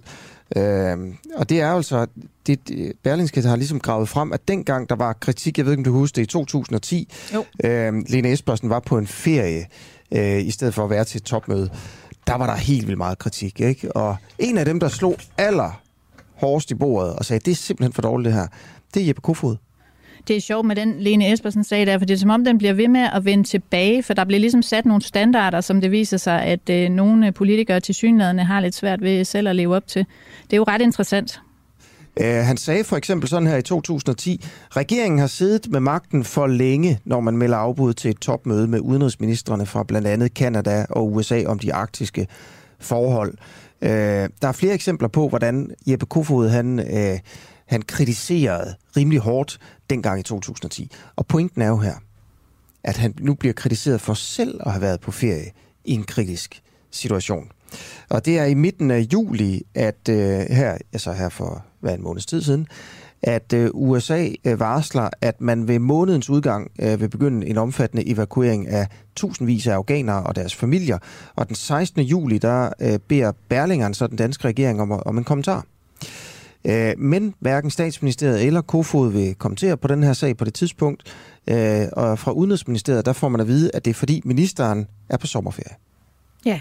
Og det er jo altså ham selv, uh, som... Uh, som 11 år tidligere kritiserer en anden udenrigsminister for at tage på ferie, men nu tager han selv på ferie. Og så 10 dage senere, den 26. juli, der var flere af regeringens støttepartier så frustrerede over, at der ikke skete noget. At regeringen ikke gjorde noget. At støttepartierne her krævede, at udenrigsministeren sammen med forsvarsministeren i gang satte en evakuering af de, af de lokale ansatte afghanere. Også på det her tidspunkt, der er der ikke nogen reaktion Igen er forklaringen fra Udenrigsministeriet, ministeren er på ferie. Hvor meget har, har ah, han været ude at svare på sjovt. den uh, feriekritik der, eller hvordan er det egentlig gået med det? Det ved jeg faktisk ikke. Fordi vi, vi forsøgte jo at spørge ham, øh, da vi havde en reporter ind til, til pressemødet den anden dag, om han havde begået nogen fejl, eller hvilken fejl han mente selv var den største. Der nævnte han ikke noget med den ferie der. Nej, det gjorde han ikke. Han har jo ikke selv nævnt, at han har lavet nogen fejl. Nej, vel? Nej, det så, har han ikke. Så han har skøjtet udenom ferieproblematikken indtil videre? Men det er jo, altså, nogle gange det er åndssvagt, og det er derfor, at man taber, jeg taber, lad mig tale for mig selv, sådan tiltroen til politikere nogle gange, det er fordi, jeg synes, de er så utroværdige med det der med kritik. De er så hurtige til at kritisere de andre. Det er nærmest lige meget, hvad de andre gør, så får de kritik, og når det handler om dem selv, så har de aldrig gjort noget forkert. Og det er bare så utroværdigt. Ikke? Og de glemmer at tage telefonen, når man så ringer og spørger hvad der foregår. Ja, lige præcis. Nå, Asger, nu tror jeg, vi skal videre, fordi ja. vi skal øh, snakke lidt om, øh, om mad faktisk, og, øh, og øh, hjemløse. Fordi øh, det er faktisk øh, en lidt sjov historie, som vi har her på Den Uafhængige, øh, om Rasmus Munk, der er Michelin-kok og medejer af restauranten øh, The Alchemist. Nu håber jeg, at jeg udtalte det rigtigt. Han er så også initiativtager til projektet Junk Food, øh, som siden coronapandemiens indtog i Danmark simpelthen har leveret mad til hjemløse på væresteder i Vesterbro-området i København. Og Junk Food her, de har så faktisk gjort det, at de har øh, indhentet en aktindsigt hos Rigspolitiet, som indikerer, at de her daglige måltider, de medfører, at politiet sjældnere bliver kaldt ud til værstederne. Der er simpelthen mere ro, når de får ordentlig mad. Øhm, og Rasmus Munk her, han øh, mener ikke, at det kræver mere end øh, 6,5 millioner kroner om året at brødføde alle Københavns 1000 hjemløse. Men kan det virkelig passe, og er det egentlig en opgave, som øh, det offentlige bør varetage? Det har den uafhængige reporter Peter Marstal øh, lavet et interview med Rasmus Munk om, og det kommer her. Altså junkfood går jo i al sin enkelhed ud på at levere et, et måltid varm mad til, til de udsatte borgere i København. Øh, så dem vi kalder gadens folk, det er blandt andet hjemløse, stofmisbrugere. Der er forskellige mennesker i den her, i den her pulje her. Og, og det er, det er at lave et, et, øh, et varmt måltid for nogle øh, overskudsvarer, øh, gerne, øh, og, og så øh, bare for et, et godt måltid fra, fra bunden. Øh, og og, og det vi ligesom har set i projektet er jo, nu har vi jo snart været i gang i, i et par år, og, og vi har fået lagt indsigt øh, på Rigspolitiet i forhold til sådan udkald for, for politiet, og vi kan se på de steder, vi leverer måltiderne til, der er der faldende udkald, men, men øh, ikke generelt i København er det stigende. Kan man sige, det er lige med, at, øh, at junkfood betyder, at, øh, at der er mindre øh, Øh, episoder og scener for erhvervslivet og, og så videre. Det, øh, det ved jeg ikke, om man sådan 100% kan sige øh, på, på grund af den agtindsigt, men, men det er i hvert fald noget, der indikerer, at, at, øh, at det hjælper, at de her øh, gadens folk får, får et måltid øh, om dagen. Og, og så, så har vi jo øh, dialogen med værstederne og herbergene, og, og vi hører jo fra, fra de, de ansatte og de frivillige der, at, øh, at når der kommer det her måltid, så kommer der sådan helt ro på. Så, så, så noget betyder det jo, og, og det betyder også, at man kan skabe den her dialog med, med de hjemløse. Nu, øh, nu har I selv sagt, at det vil give mening, hvis det offentlige varetog den her opgave, I varetager her på, på værestederne. Også fordi, at, at det ikke er super dyrt. Kan du ikke sige noget om den her, altså, hvor meget det koster at, at brødføde folk på de her værsteder? Jo, altså, altså jeg ved, for os er det jo, jeg tror bare, jeg kommer fra, fra Jylland, hvor at jeg måske ikke så det en til en. Jeg levede ikke på Vesterbro og så ikke, at der var den her øh, mængde af, af gadefolk, som ikke havde tag over hovedet, der ikke fik noget at spise, og gik måske sådan en romantisk øh, fortælling, eller øh, om, at, at når man lever i så et, et, et stort velfærdssamfund, som vi gør, med relativt høje skatter og afgifter, og så, så havde man en eller anden formodning om, at de svageste i vores samfund, de blev, de blev taget hånd under, og, og de i hvert fald fik et, et måltid om dagen. Så på den måde mener jeg bare, at, at jeg synes, at det er en, at man godt kunne stille spørgsmålstegn til, hvorfor, hvorfor bliver den her opgave ikke løftet øh, på, på et offentligt niveau. Og det har den jo så ikke gjort i, i i en rum tid, og, og, og derfor har vi jo så gået ind i, i kampen nu, skabt øh, foreningen her Junk Food, og kører de her måltider ud hver eneste dag, øh, hele året rundt. Og, og det er øh, det, det, det gør vi ved hjælp af, af fonde, privatpersoner og, øh, og arrangementer, og, og, det, og det vi gør, det er jo at, at have nogle medarbejdere, der, der er og, og arbejder på junk food fuld tid, laver måltiderne ud af overskudsråvarer, eller overskudsråvarer, og så, øh, og så på den måde leverer et, øh, et helt basalt måltid hver eneste dag. Og det, det, for os koster det, det lige nu omkring 2,5-3 millioner VSD om året, og vi estimerer, at det vil koste omkring 6,5 millioner at nå omkring 1000 kuverter, eller 1000 øh, hjemløse, som er det, man det, det tal, vi hører flest gange, der er estimeret, der er øh, gadefolk, der har brug for et måltid om, om dagen. Så det kan være alt fra en øh, pasta pesto til, øh, til, til, til tartletter, Ikke? Så, så det er meget øh, diverst, øh, men, men et, øh, et godt måltid, hvor der også er noget sul og noget næring, og så har vi sådan lidt ting, som nogle af de her udsatte borgere har ikke verdens bedste tandsæt, så derfor er det vigtigt, at det er noget, der er nemt at tykke. Der må ikke være for meget syre, der må ikke være for meget chili, fordi når man ikke har fået noget at spise i ret lang tid, eller, så, så, så der er noget, der kan ødelægge maven. Men de her 6 millioner, altså hvor kommer 6 millioner fra? Hvor, hvad går udgifterne til? Vil det være et beløb, som det offentlige kunne matche, eller får I nogle rabatter eller noget for æren af de her fonde? Hvor, hvor kommer de her 6 millioner fra? Ja, altså, så, så lige nu er projektet på de her 2,5-3 millioner, så det er det, vi, vi fonder lige i øjeblikket. Vi er i gang med at lede efter et større køkken, så vi kan komme til at, at køre de her 1000, uh, 1000 uh, kuverter om dagen. Og, øh, og, og pengene går til øh, alt fra, øh, fra altså hovedsageligt til maden, til, til råvarerne, øh, som er en, vi har en relativt øh, lav kostpris, vi siger omkring 25 kroner per, per måltid, for at lave et, et, et godt måltid. Øh, og, og og der er nogle gange, det ligger under, det ligger måske 17 kroner eller 15 kroner, nogle gange 10 kroner. Det kommer lidt an på, hvor meget overskudsmad kan vi få. Men der har vi også sat nogle fantastiske aftaler op med virksomheder, som vil, vil gerne vil af med de her råvarer, inden de bliver for, for gamle, og, og på den måde kan vi, øh, kan vi ligesom holde den pris nede, og så går det jo til, at vi har øh, et par kokke, der går fuld tid, og, og ligesom er dem, der koordinerer og orkestrerer hele den her dagligdag, fordi at jeg tror, mange af de her projekter her, vil man jo gerne prøve at gøre så frivilligt som overhovedet muligt, og det skal være, altså, og, og, og, og, men, men, men man bliver også nødt til at se realismen i øjnene, at, at hvis man skal have sådan et projekt op og køre, man skal levere mad hver eneste dag, og man også skal koordinere øh, fire paller mos, der kommer om mandagen, og to paller med grøntsager og så videre, så, så er der ligesom nogen, der har behov for at tage en tete på det, og der har vi brug for nogle fast ansatte til, og så har vi selvfølgelig en, et væld af frivillige mennesker, som ikke får nogen betaling for, for det, de gør. Men så er det jo alt til medarbejderforsikringer, til, øh, til, til kokketøj, til... Øh, til, til krydderier, til, jamen, til, så, og benzin til bilen, der skal levere måltiderne ud, så varmekasser til, til måltiderne, engangsemballage osv. Men, men alle de penge, der kommer ind, er ligesom til, decideret til at, at levere det her måltid her. Så, så det her estimat på 6 millioner, der indgår forsikringerne og køkkenet og kokkenes løn, indgår det i de her 6 millioner kroner, I estimeret, det vil koste for 1000 øh, hjemløse. Ja, det er både lokale øh, kokkelønninger, benzin, øh, kontorartikler, altså alle de her ting, der nu skal til for at drive øh, sådan et køkken. Jeg undrer mig lidt over, om, om de her væresteder, I har været lavet med til, det må jo, den her, det her rygte må jo sprede sig vildt omkring de her kredse. Har det overrendt de her væresteder, at de har været der? Øhm, ja, der har været nogen, som har skruet op og, og, og så skruet ned igen, og, øh, fordi at efterspørgselen har været stor. Der er også, øh, man løber også ind i nogle problemer, som at nogle af de her værsteder herberg ikke har øh, kapacitet, bemanding, og bemanding nok til at kunne øh, stå udenfor for eksempel og dele maden ud, så man holder sig til det, der er måske inde på værstedet eller herberget.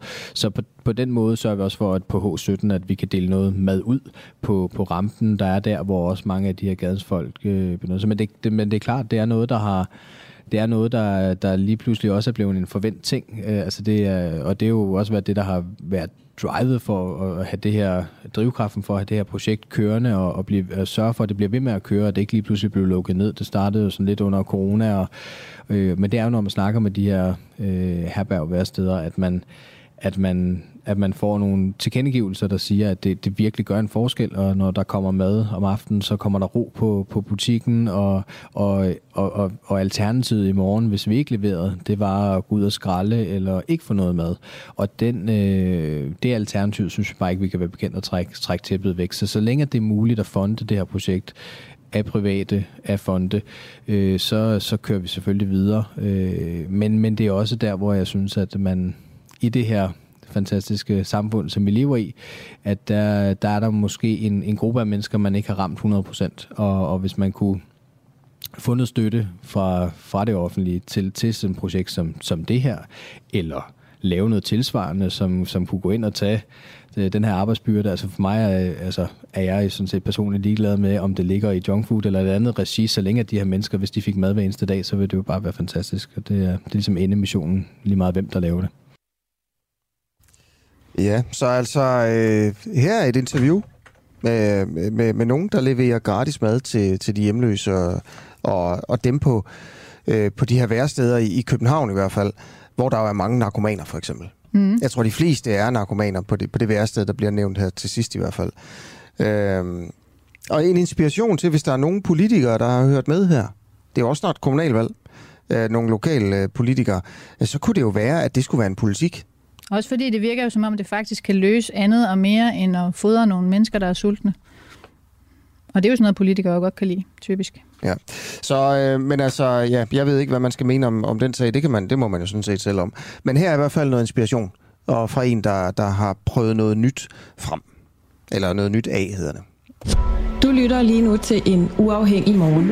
Kritisk, nysgerrig og levende radio, som politikerne ikke kan lide. Næste gang du interviewer mig, så opfører du dig ordentligt. Er du med? Du har stadigvæk ikke svaret på mit spørgsmål. Vi sender live alle hverdage fra klokken 7 til 9. Lyt med via vores app på DK4 DAB, fra vores Facebook-side, eller hvis du bor i hovedstadsområdet på FM-båndet 102,9. Tak til dig, som gør det muligt. Og Asger, nu uh, taler vi jo lige om uh, Jeppe Kofod og uh, hans ferie. Ja. Og der har jo været øh, en del ting omkring udenrigsminister Jeppe Kofod. Der har jo også været alt det her med, at det simpelthen gået for langsomt øh, med Danmark, når vi skulle have de lokale ansatte afghanere ud. Har vi gjort nok? Har vi gjort det hurtigt nok?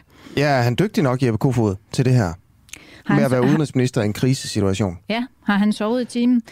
Og det er der jo mange holdninger til, og en af dem, der har en øh, holdning til det, det er Bent Winter, der er politisk kommentator fra Berlingske. Godmorgen til dig. Godmorgen, Ben Winter. Er du øh, med os? Jeg kan høre jer i hvert fald. Jamen, nu kan vi også høre dig. Hvor er det godt. Mm. Godmorgen, og tak fordi du vil øh, være med. Det var så lidt. er Jeppe Kofod øh, en dead man walking i din optik? Nej, det, det, det, det synes jeg er for, for, for hårdt at sige. Uh, han har selvfølgelig øh, kan man sige, kommet ind i den her sag sådan lidt, uh, lidt uh, uheldigt, og øh, øh, om, om uh, der er et flertal i Folketinget, der vil af med ham, eller vil øh, erklære mistillid til ham og sådan noget, afhænger af mange ting, øh, og, og, og hvad der kommer til at ske efteråret, sådan noget politisk i det hele taget. Nu siger du øh, sådan lidt uheldigt. Han har jo øh, selv ikke været meget for... Han har sagt, det er tid til selvrensagelse, og, og, og vi skal kigge ind af, men han har jo ikke været meget for at blive konkret i forhold til, hvilke fejl han har begået. Vil du øh, pege på de fejl, du synes, øh, Jeppe Kofod har begået?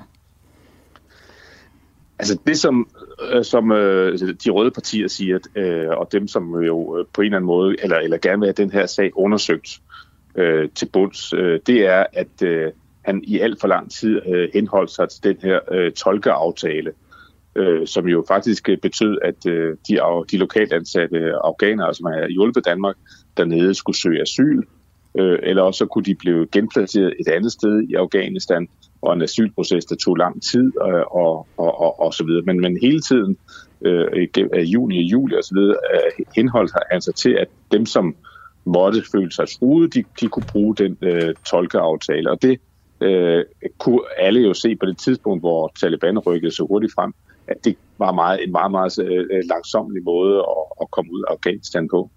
Så mener de også, at man kunne have øh, lavet nogle, øh, altså nogle scenarier, nogle strategier for den her evakuering.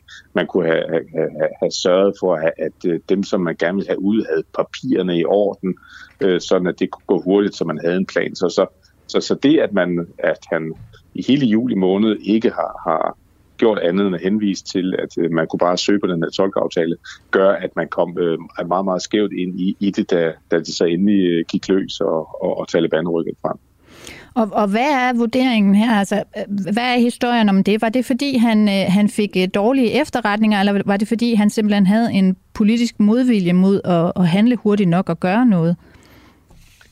Altså, jeg tror, det, det, altså, jeg tror, det er begge dele. Altså, jeg, jeg tror, at, øh, der er ingen tvivl om, at han har fået øh, dårlige efterretninger. Det øh, har man jo også fået i alle mulige andre øh, europæiske lande.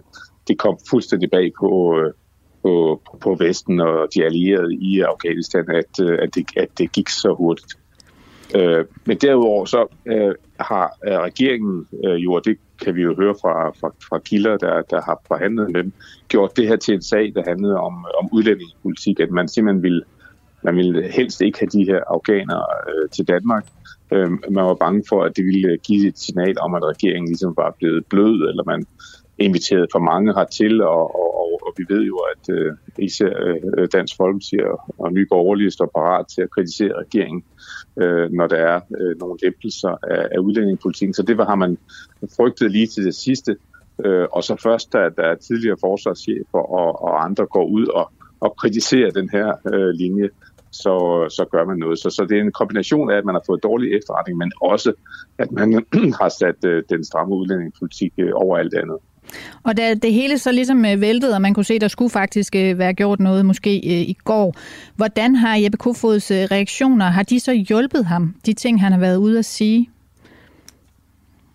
Øh, altså, jeg, der, der, der må man ligesom dele det op i to faser. Altså, der er alt det, der er gået forud, og det, det må man gå ud fra, at nu bliver undersøgt, og så, og så det, der skete i selve situationen. Og det, det der skete med, da, da først det gik op for alle, at nu, øh, nu, nu, nu brænder lokummet virkelig øh, derude, det var jo, at, øh, at, at man virkelig satte en meget massiv øh, indsats ind med øh, evakuering, som jo nu ser ud som om øh, for, størstedelens, øh, for langt størstedelens vedkommende at, at have lykkes øh, i forhold til de, de, dem, dem som øh, har, har været under dansk ansættelse øh, eller har hjulpet Danmark. Og, og, det, og, og, og det hjælper ham selvfølgelig på den måde, at, øh, at øh, det kan godt være, at øh, det så kaotisk ud, og det var noget råd osv., men øh, det lykkedes til sidst at, at, at få dem ud, og nu kommer de til Danmark, og de øh, kan søge asyl på, på, på rette vis. Så, så, så, så, så de hjælper ham selvfølgelig, øh, at, at det nu kun er noget, der ligger i fortiden, der, der ligesom skal undersøges. Og hvad med den måde, han har været ude og kommunikere omkring de her ting? Hvad, hvad er din vurdering af det?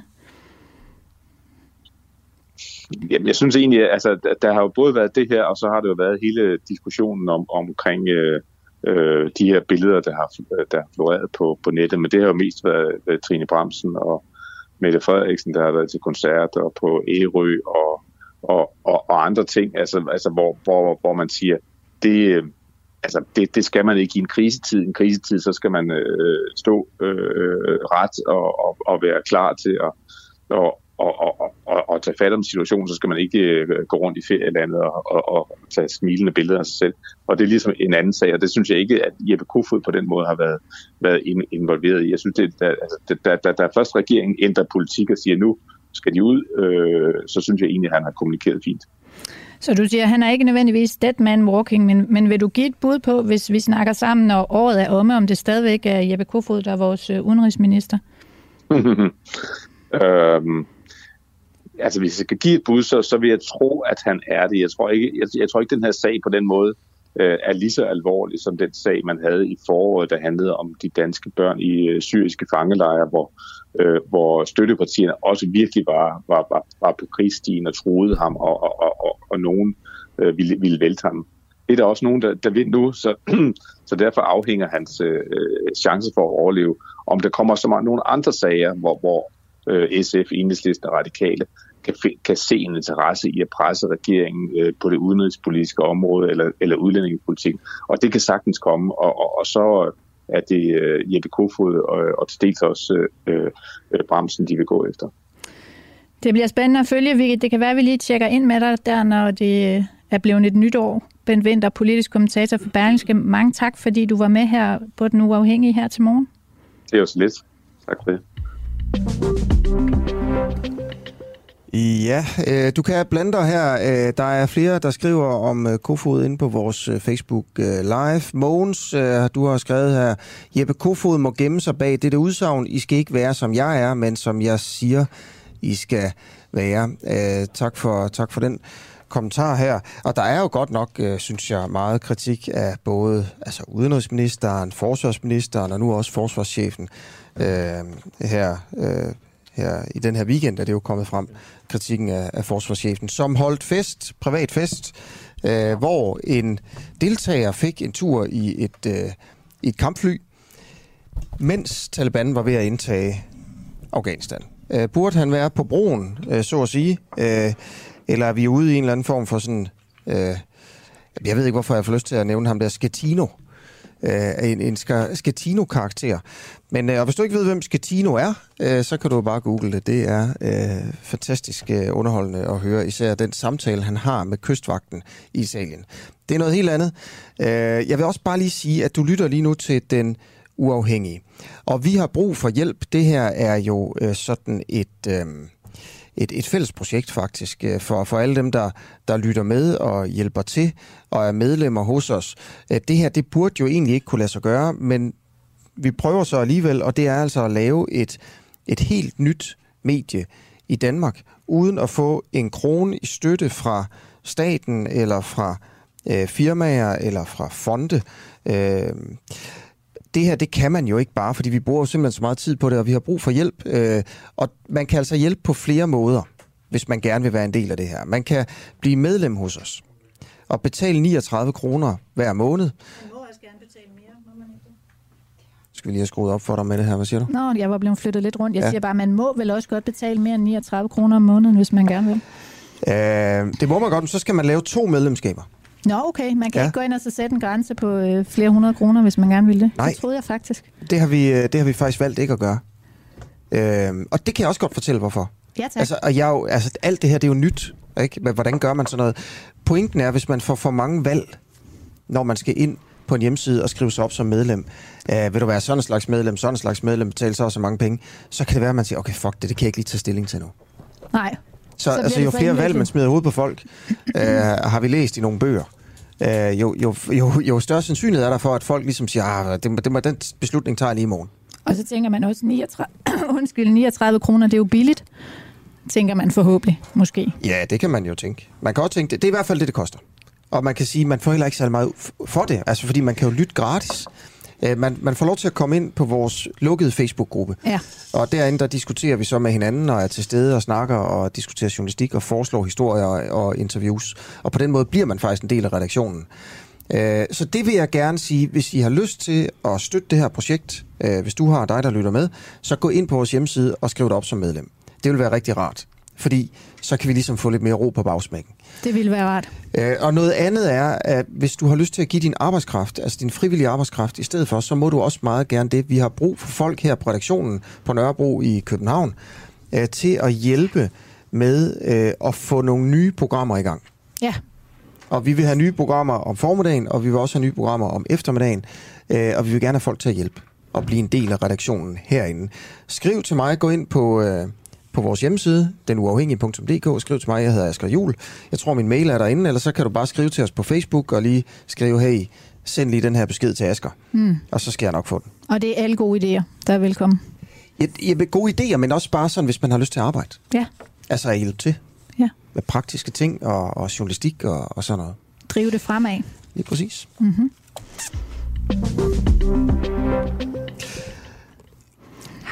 Hej og velkommen, Annette Mørk. Tak skal du have. Du er formand for Horserød Stuthof Foreningen. Ja, Øh, og vi skal snakke lidt øh, med dig om øh, en undskyldning. Det er jo sådan en gang imellem, så, øh, siger, så er der folk, der siger til politikerne, at, at de skal give en undskyldning for det ene og det andet i, for, i fortiden. Det kunne være noget med slaver, for eksempel. Øh, og du vil gerne have, en, at de giver en undskyldning for noget under 2. verdenskrig. Og det skal vi snakke med dig om nu her. Ikke? Øh, I 1941, der vedtog Folketinget det, der, hedder, det der, der blev kaldt for kommunistloven.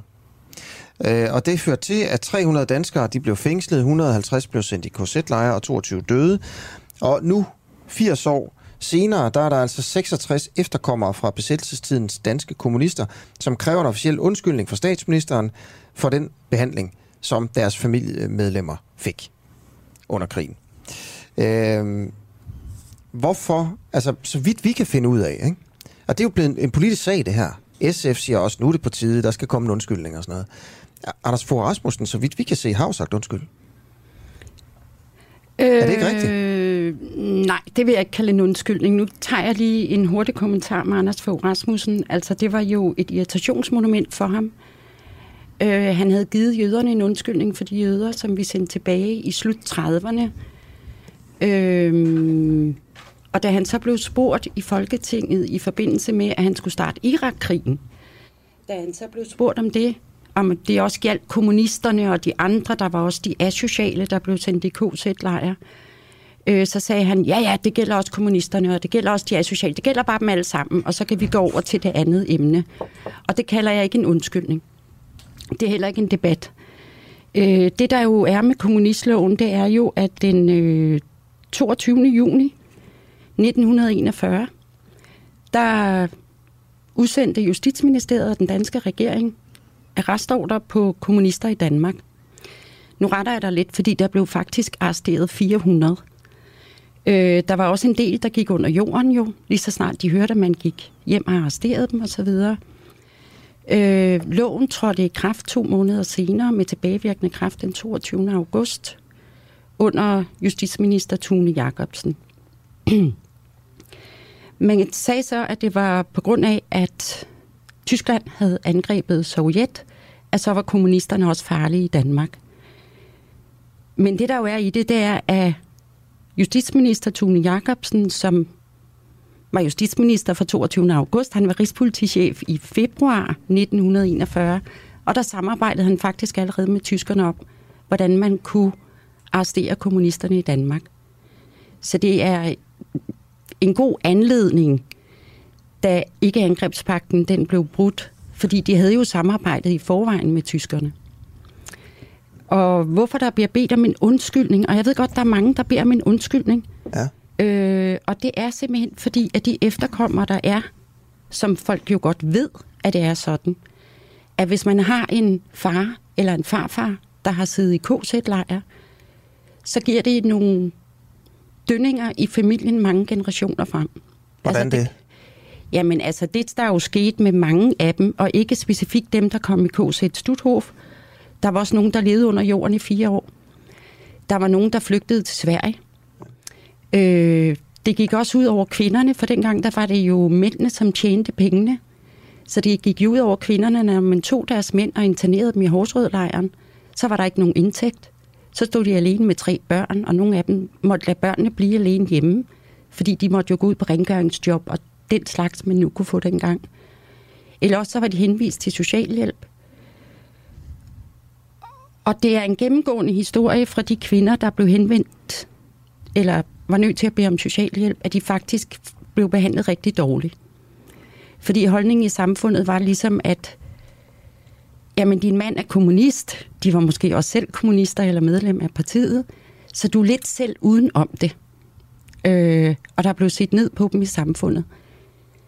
Så det vil sige, det var både konerne, børnene, efterkommerne, dem, der var i KZ-lejre, dem, der havde levet under jorden, de fik psykiske men bagefter, fordi det var fire år, som var meget voldsomme for dem.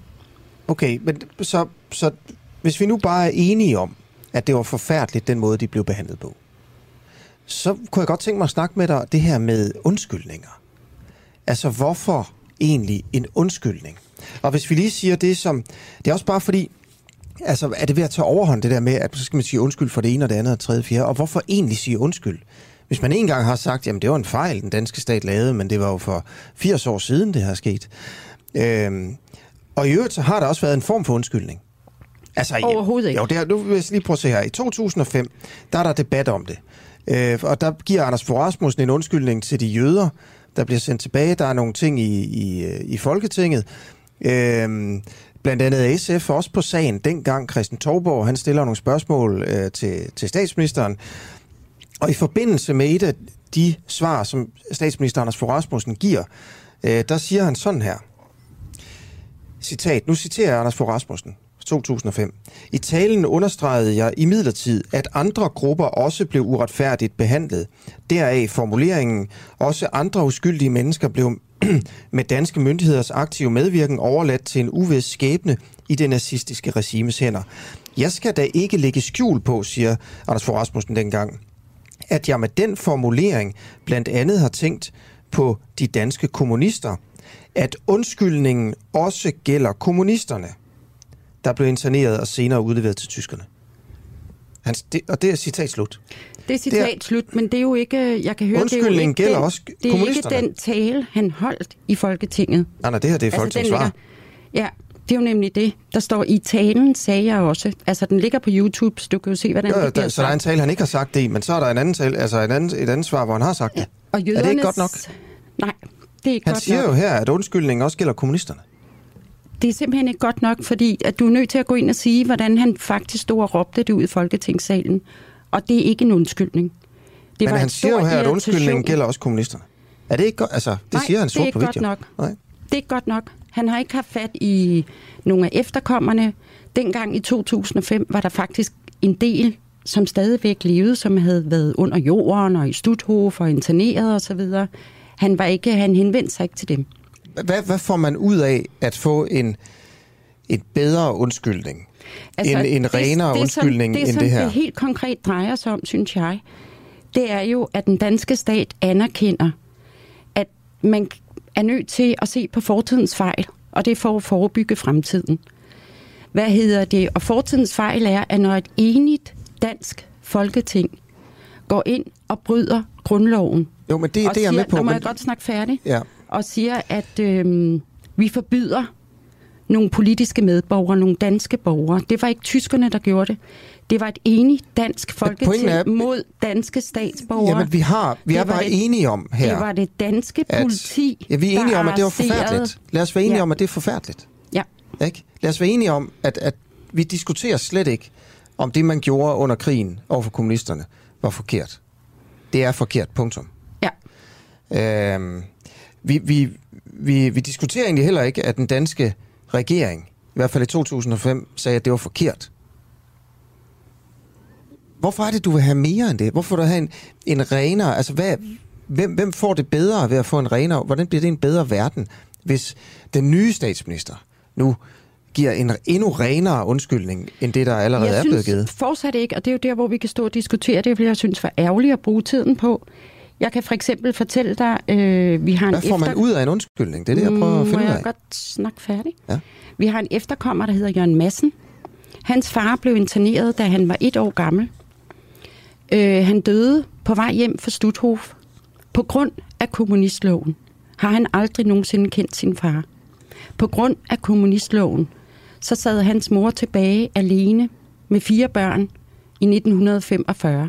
Det er vigtigt for ham, at der er nogen, der går hen og giver ham hånden og siger, undskyld, du ikke havde en far, fordi vi lavede grundlovsbrud.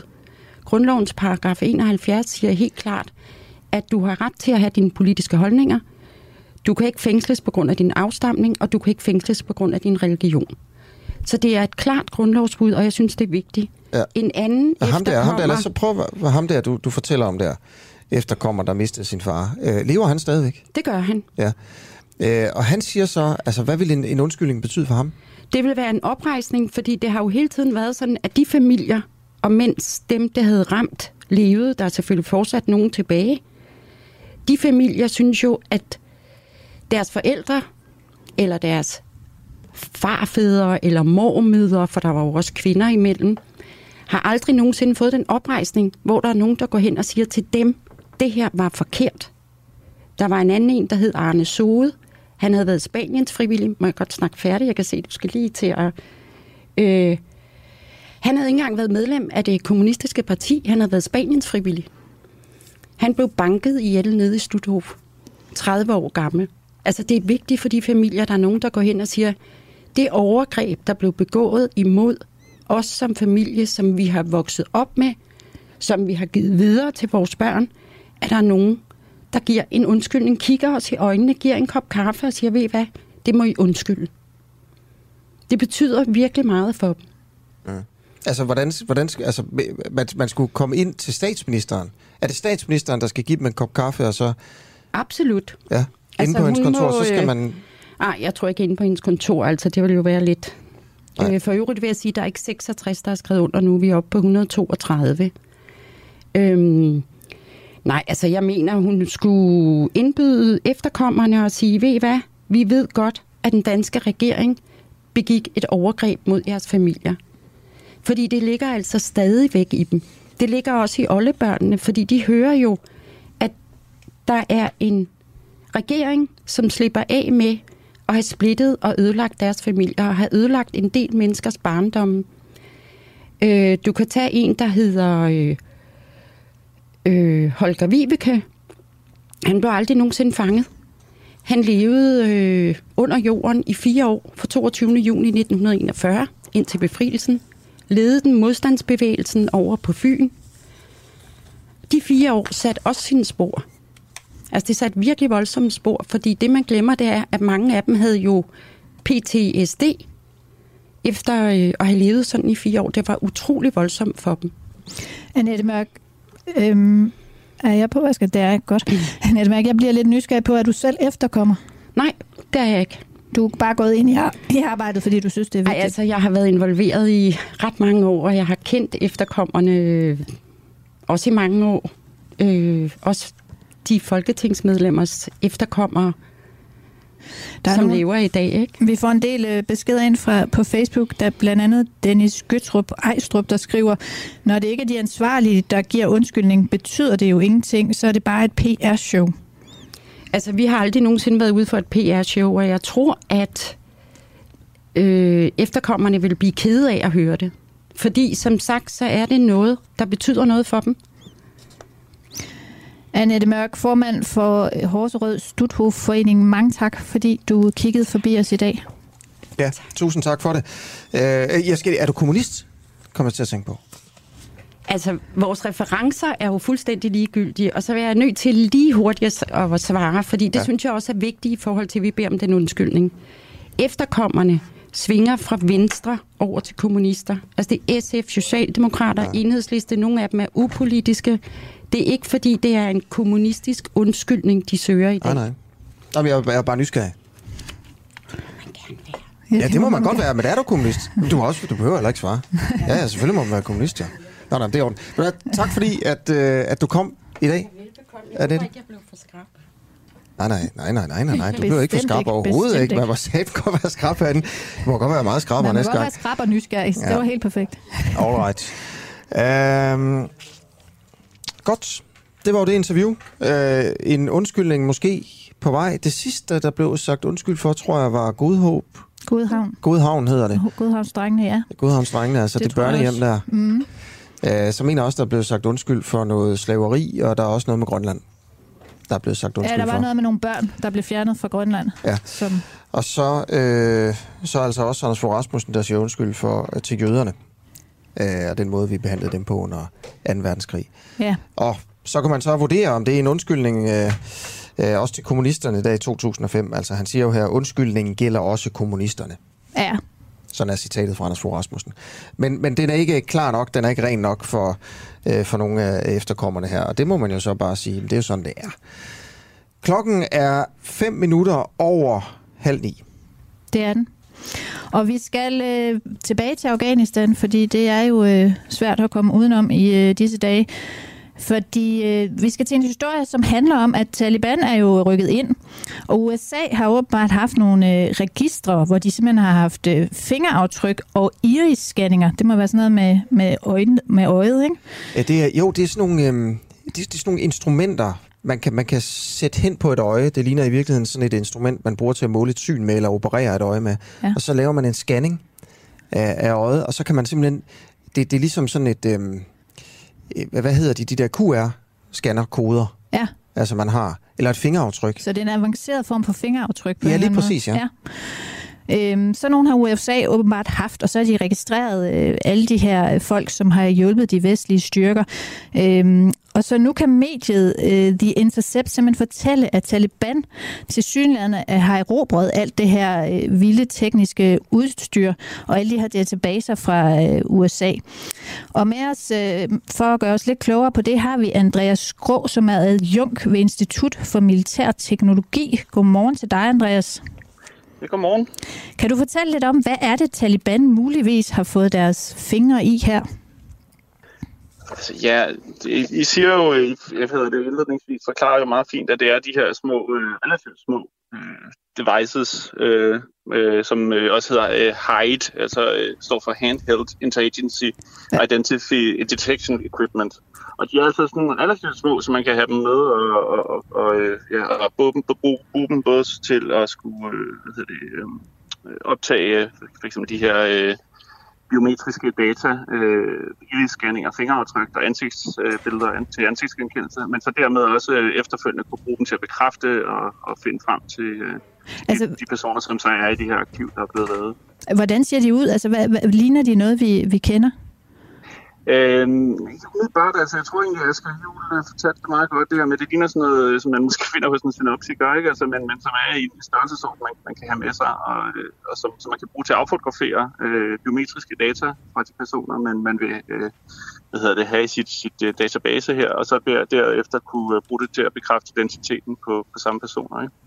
Så det er det, de har været brugt til, så, så vidt jeg kan, kan forstå, øh, ud, fra, øh, ud fra, hvad der er skrevet indtil videre om, om det. Og, og, og hvad kan Taliban bruge det her udstyr til?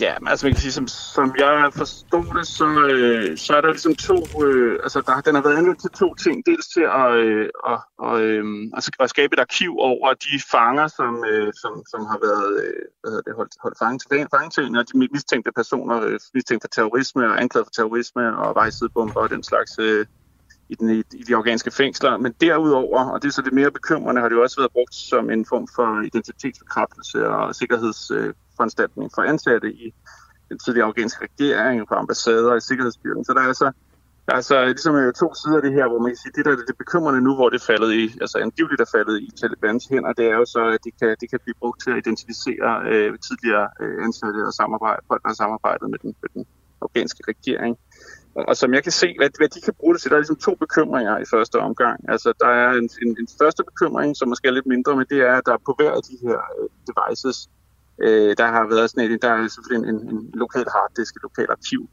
øh, som kan være, fald, være udbart til, måske til far for, for nogle af de øh, lokale afghanere, som er blevet registreret på, på den her, på den hver enkelte device. Og, og det er jo, det, selvom det, det, det har en, en kapacitet på 256 megabyte, så det kan læse mig til, har de typisk de her apparater. Det lyder måske ikke så meget, men, men det har altså kunne være brugt til at kunne lære op til 22.000 biometriske profiler, som jeg, så vidt jeg kan forstå på, på hjemmesiden på den her øh, øh, leverandør. Så det er jo alligevel en, en del, som, som, øh, som måske vil kunne, kunne blive identificeret, hvis, altså, øh, hvis, hvis de kunne... Øh, altså, hvis de kan finde ud af at bruge det. Øh, den, den næste, det større bekymring, det er sådan noget vidt, fordi så, øh, så, så er der jo også øh, det, det med de her apparater, at der har været meningen, at de, at de kan forbindes til større øh, arkiver og større databaser med de her biometriske øh, oplysninger. Så det store spørgsmål er, kan, kan, kan Taliban kan, finde, altså, kan de få dem opkoblet til de her databaser? Kan, kan de få adgang til de her databaser? Ikke? Fordi så, så vil det for alvor begynde at blive et, et stort sæt af, af biometriske data, som, som de kan få adgang til. Ikke? Og, så, og, så hvad, det er jo sådan, ja. ja, og hvad ved vi om det, om de kan få adgang til de her databaser? Jeg tror ikke, vi ved så meget endnu. Altså spørgsmålet er, der har jo også været øh, hvad hedder det, repræsentanter fra den, fra den amerikanske regering, jeg ved at sige, jamen de har ikke den uh, tekniske know-how og den ekspertise og de kapaciteter så, til, at, til at kunne bruge det her på et niveau, så, så det vil være en trussel. Øh, der er så også andre meldinger om, at det er jo, øh, altså det kan de måske få hjælp til. Altså der er jo for eksempel den, den øh, pakistanske efterretningstjeneste ISI, som jo, man ved jo, har, har arbejdet tæt sammen, sammen med, med Taliban tidligere. Hvis, øh, det kunne godt være, at de havde nogle, øh, nogle evner og nogle kapaciteter hos dem, som kunne hjælpe Taliban med at få, få adgang til, til de her lidt større arkiver, mod at øh, ISI sig selv også fik, øh, fik del i, i, i noget af alt det her, som jo er må man jo nok erkende, hvis, hvis det er de her, øh, de her store databaser over øh, ansatte både ved de amerikanske, øh, eller det, ved ambassaderne og de, de, de tidligere afghanske øh, sikkerhedsstyrker og, og, øhm, øh, og regeringsmyndigheder, øh, så vil det jo være guld værd for, en, øh, for, for et land som Pakistan, for efterretningstjeneste som IS, at få, få, øh, få adgang til de her ting.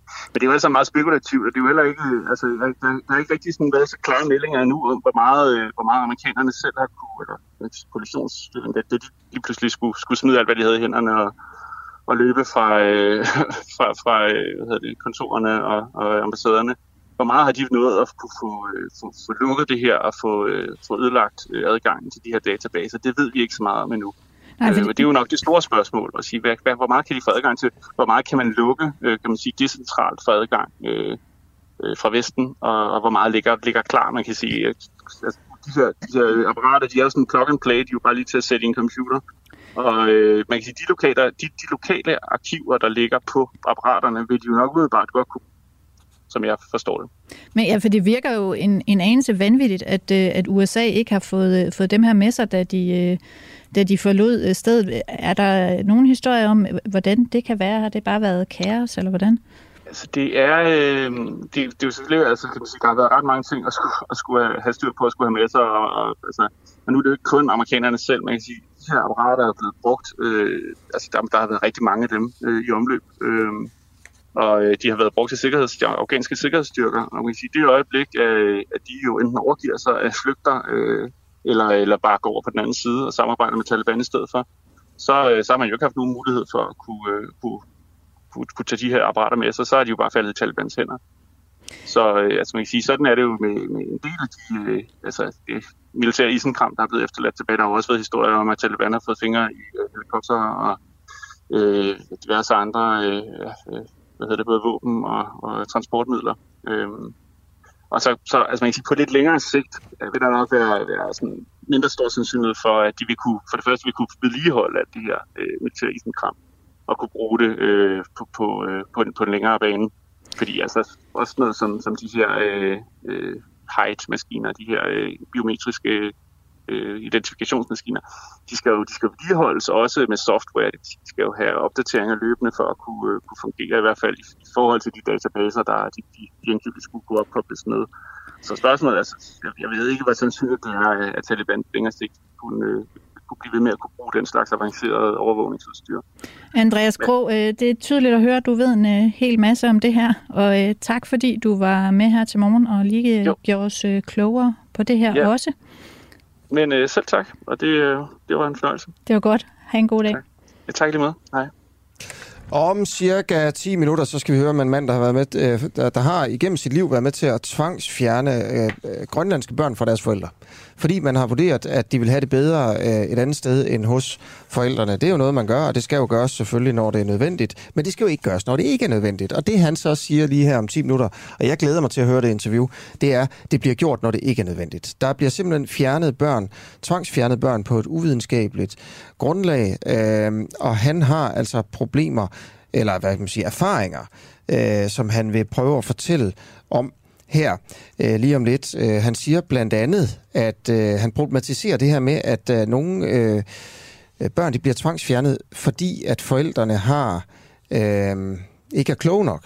Altså noget, nogle IQ-undersøgelser, øh, øh, som ifølge ham, øh, han hedder Michael Herti, øh, så, øh, så er det simpelthen for dårligt.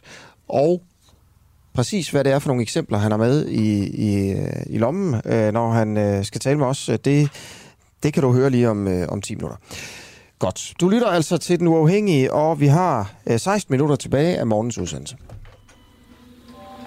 Du lytter til Den Uafhængige.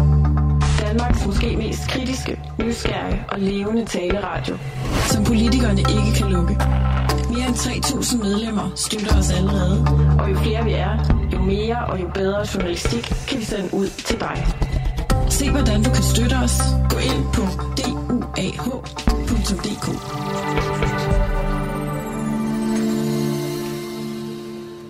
Men først, der er den her tendens mere og mere porno på internettet. Er det en god eller en dårlig ting? Nu er der så øh, en, en øh, internet hjemmeside, der hedder OnlyFans, øh, som forbyder sådan seksualiseret og pornografisk indhold øh, på, på deres side. Øh, er det så? Er det her en god udvikling? At det i hvert fald på en af de store sider nu bliver forbudt med seksualiseret og pornografisk indhold. Øh, det er øh, en meddelelse, der kommer fra online-sitet OnlyFans, som siger, at seksuelt eksplicit indhold vil blive fjernet fra siden her øh, fra den 1. oktober. Øh, og det har altså så for eksempel konsekvenser for mange af de modeller, der tjener deres penge på netop øh, pornografisk indhold på, på siden eller seksualiseret indhold. En af dem, det er Natasha Sofia. Øh, godmorgen. Godmorgen. Godmorgen, tak fordi du vil være med her. Du er model ja, på, på OnlyFans. Øh, vil du ikke lige prøve at beskrive, altså, hvad det er for nogle seksualiserede billeder eller videoer, som du tjener penge på derinde? Jo, altså man kan sige, at hver dag, der ligger jeg nøgenbilleder op på det der min væg. Øh, og det er, ja, nøgenbilleder. Det kan være alt fra, hvad kan man sige, det kan være bryster, men det kan også være, at hvor man ligger med, med spredte ben, kan man sige. Så det kan man sige, er de billeder, som jeg lægger op. Og derudover så laver jeg porno, hvor at, ja, det er onani-videoer, eller hvor jeg laver videoer sammen med andre kvinder, andre creator, ikke? Okay, så det er altså, det, det er porno, øh, noget af det, du laver? Det er porno, det er det. Okay, det er fint. Er det så en god eller en dårlig udvikling, synes du, at øh, der bliver lukket ned for det på OnlyFans? Altså, jeg synes jo klart, det er en dårlig udvikling. Øhm, hvor på OnlyFans, der har du klart større sikkerhed for at vide, at det er folk der over 18, der laver det øhm, og pengene går til creatoren selv, eller modellen selv. Øhm, så du er meget mere sikker på, at det er lavet med samtykke, øh, og det går ikke til en eller anden shady middleman, eller mellemmand hedder det. Øh, så at ja, pengene går til modellen selv, og modellen kan lave det med, med samtykke. Ikke? Man kan sige, altså grunden til, at OnlyFans lukker ned for det, det er jo primært, at Mastercard øh, faktisk har forbudt den øh, at lave det. Øh, så altså... Ja. Så det er jo ikke fordi OnlyFans øh, gerne vil miste 95% af deres indtjening, som det er, de mister på porno, øh, når det er, de lukker ned for det. Øh, så det er jo det er jo en politisk ting, at ja, at Mastercard, som har en masse magt over de her sider her, øh, at de ligesom forbyder det, ja. så OnlyFans er nødt til at tilpasse sig. Ikke? Præcis. Øh, og det er jo, de, de mener jo så, at det på en eller anden måde er over deres grænse, i hvert fald i Mastercard, til hvad, hvad de synes, hvordan samfundet skal være. Ikke? Og, og det er jo også jo. det, jeg gerne vil, vil debattere lidt med dig. Et argument her for, at man ikke skal have så meget pornografi på nettet, det er, at sådan, noget, sådan en som dig ikke kan mm-hmm. håndtere det. Altså, det kan godt være, at du siger, at du gør det frivilligt, og øh, alt er godt, men i virkeligheden så tager du skade af det. Øh, jeg tror også, at der er mange forældre, der tænker, jeg håber da aldrig nogensinde, min pige kommer til at lave sådan noget der. Øh, Nej.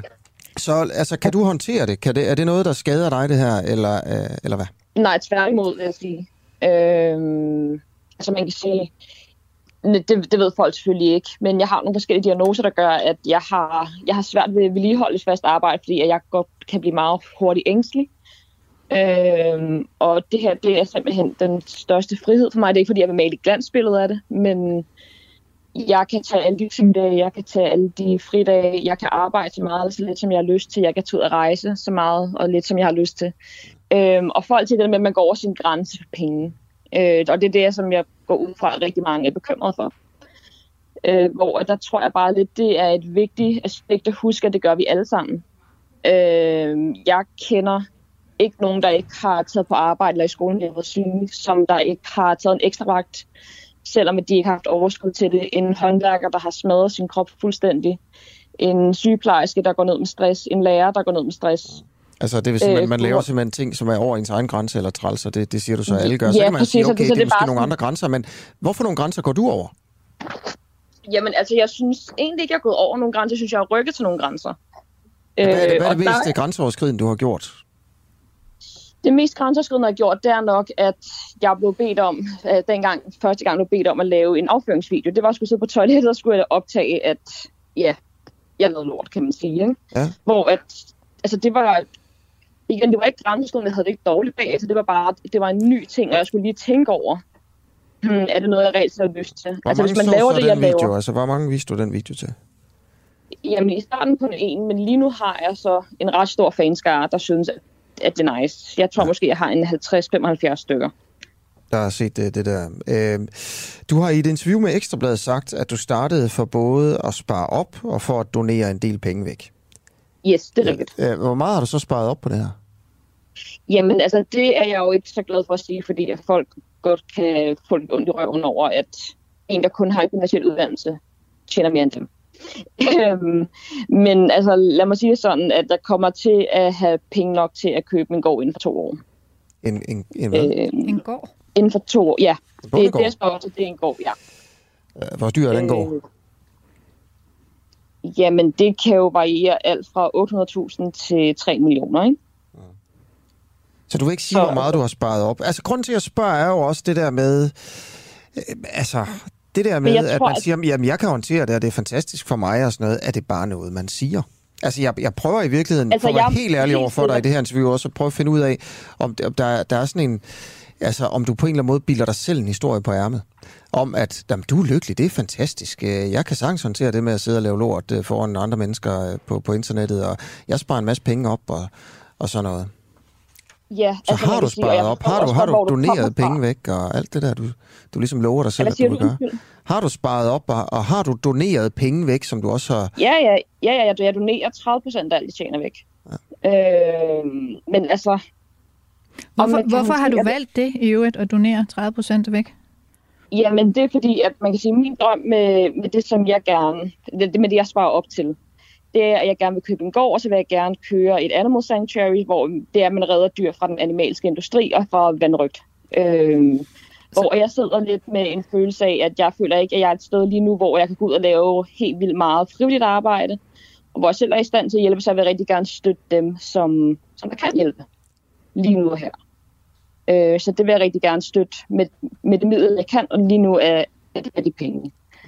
Øh, men altså, i forhold til, om det er noget, man kan håndtere, altså folk behøver ikke tro på det, og jeg ved også godt, at samfundet er indstillet, eller er øh, indrettet på en måde, hvor at alle, der vi er lidt uden for normen, vi er nogle stakler, eller vi er sindsforvirret nærmest. Jeg kan bare ikke sige andet, end jeg har aldrig nogensinde haft et job, og jeg har haft mange jobs, jeg har høje karakterer, og jeg har stedet i graderne, øh, eller hvad kan man sige, øh, meget hurtigt i de jobs, jeg har haft. Og jeg, det her det er det eneste job, hvor jeg faktisk godt kan lide, hvad jeg laver. Øh, hvor at jeg ikke sidder med en følelse af, åh, oh, nu skal jeg arbejde igen. Vi kender alle sammen mandagsfølelsen. Den har jeg aldrig nogensinde længere. Den har du ikke længere. Ved du hvad, Natasha Sofia, tusind tak, fordi du vil være med her ganske kort i en uh, uafhængig morgen til at fortælle om, hvad, hvad du, uh, du mener om, uh, om, om sagen, om tendensen, og, og så også om dit eget arbejde selvfølgelig. Tak for det. Yes, det er. Hej. Og øh, det her OnlyFans, øh, det er jo øh, en billede- og videodelingstjeneste, som startede i 2016, og det bliver så primært brugt til sådan noget, som vi hører om her, altså amatørporno og erotisk øh, indhold. Og prisen, øh, det kan så variere, altså jeg tror, det er den pris, øh, man skal betale, hvis man på en eller anden måde skal, skal kigge på sådan noget her. Ja. Øh, det er fra 5 til 50 dollar om måneden, øh, og mm, om det så er 5 eller 50 dollar, det kommer an på, hvem man gerne vil kigge på. Ja, der er forskel på priserne. Præcis. Ja.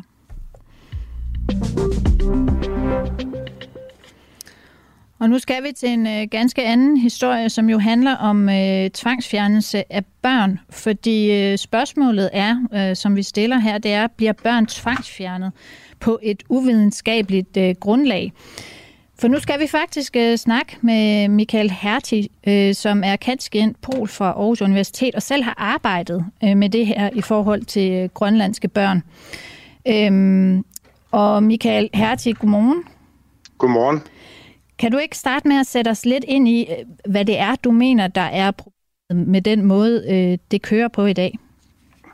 Altså det der tema, som jeg har forstået, at jeg skal tale om, hedder forældrekompetenceundersøgelser. Lige det er præcis. FKU, som jeg forstår ord, det. Og, eller FKU. Ja. Det er den undersøgelse, en forvaltning sætter en psykolog til at lave i forbindelse med spørgsmålet om, hvorvidt øh, der skal laves en øh, anbringelse uden for hjemmet, altså det, der populært hedder en tvangsfjernelse, øh, eller ej. Ja, og, og hvad går sådan en forældrekompetenceundersøgelse, altså en FKU, hvad går det ud på? Hvordan laver man dem i dag?